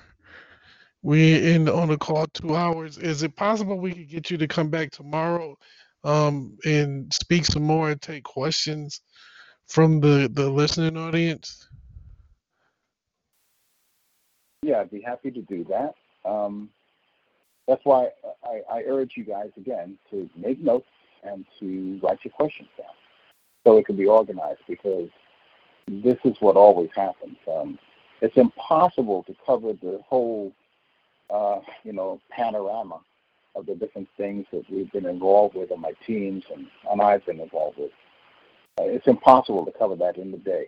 So I, I, I'm, I'm cognizant of that.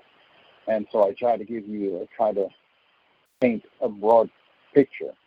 But if you want to get deep down into the different things and specifically what we can do in this day and age to improve our health and to cancel out all this negative stuff in our world, then we can get deep into that. And um, you guys, I'm sure, are going to be blessed. And uh, your life will be changed forever and the lives of your, lo- your loved ones. As I told you right now, I'm building a special device for Gavin that he can keep in his home that's going to literally transform his world and hopefully the life of his child. And, um, you know, I, I one of the things we, we did is manufacture these things, and I learned how to manufacture them myself so I can actually create these devices. The, the name for the device is it's called a Mitasonic generator.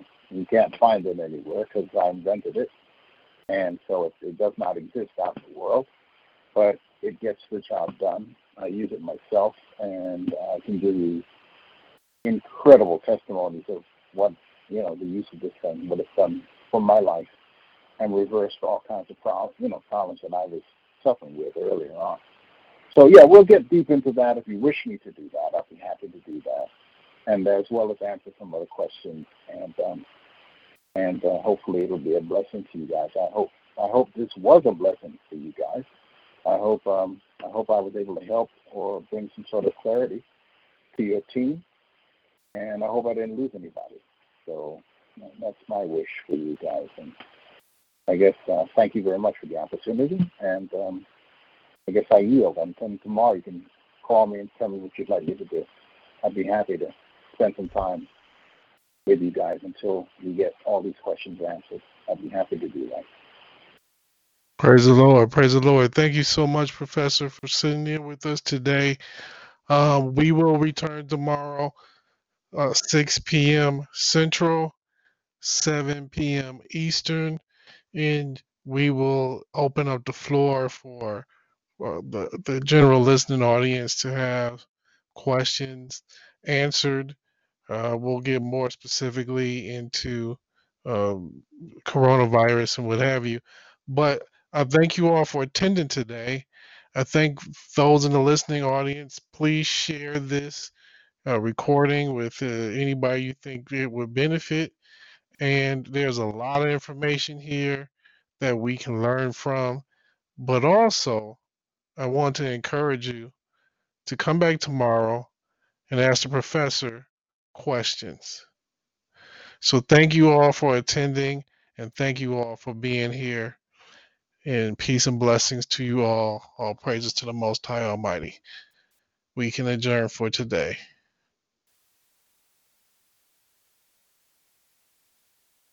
Oh, oh, oh, O'Reilly! You need parts? O'Reilly Auto Parts has parts. Need them fast? We've got fast. No matter what you need, we have thousands of professional parts people doing their part to make sure you have it product availability. Just one part that makes O'Reilly stand apart the professional parts people. Oh, oh, oh, O'Reilly!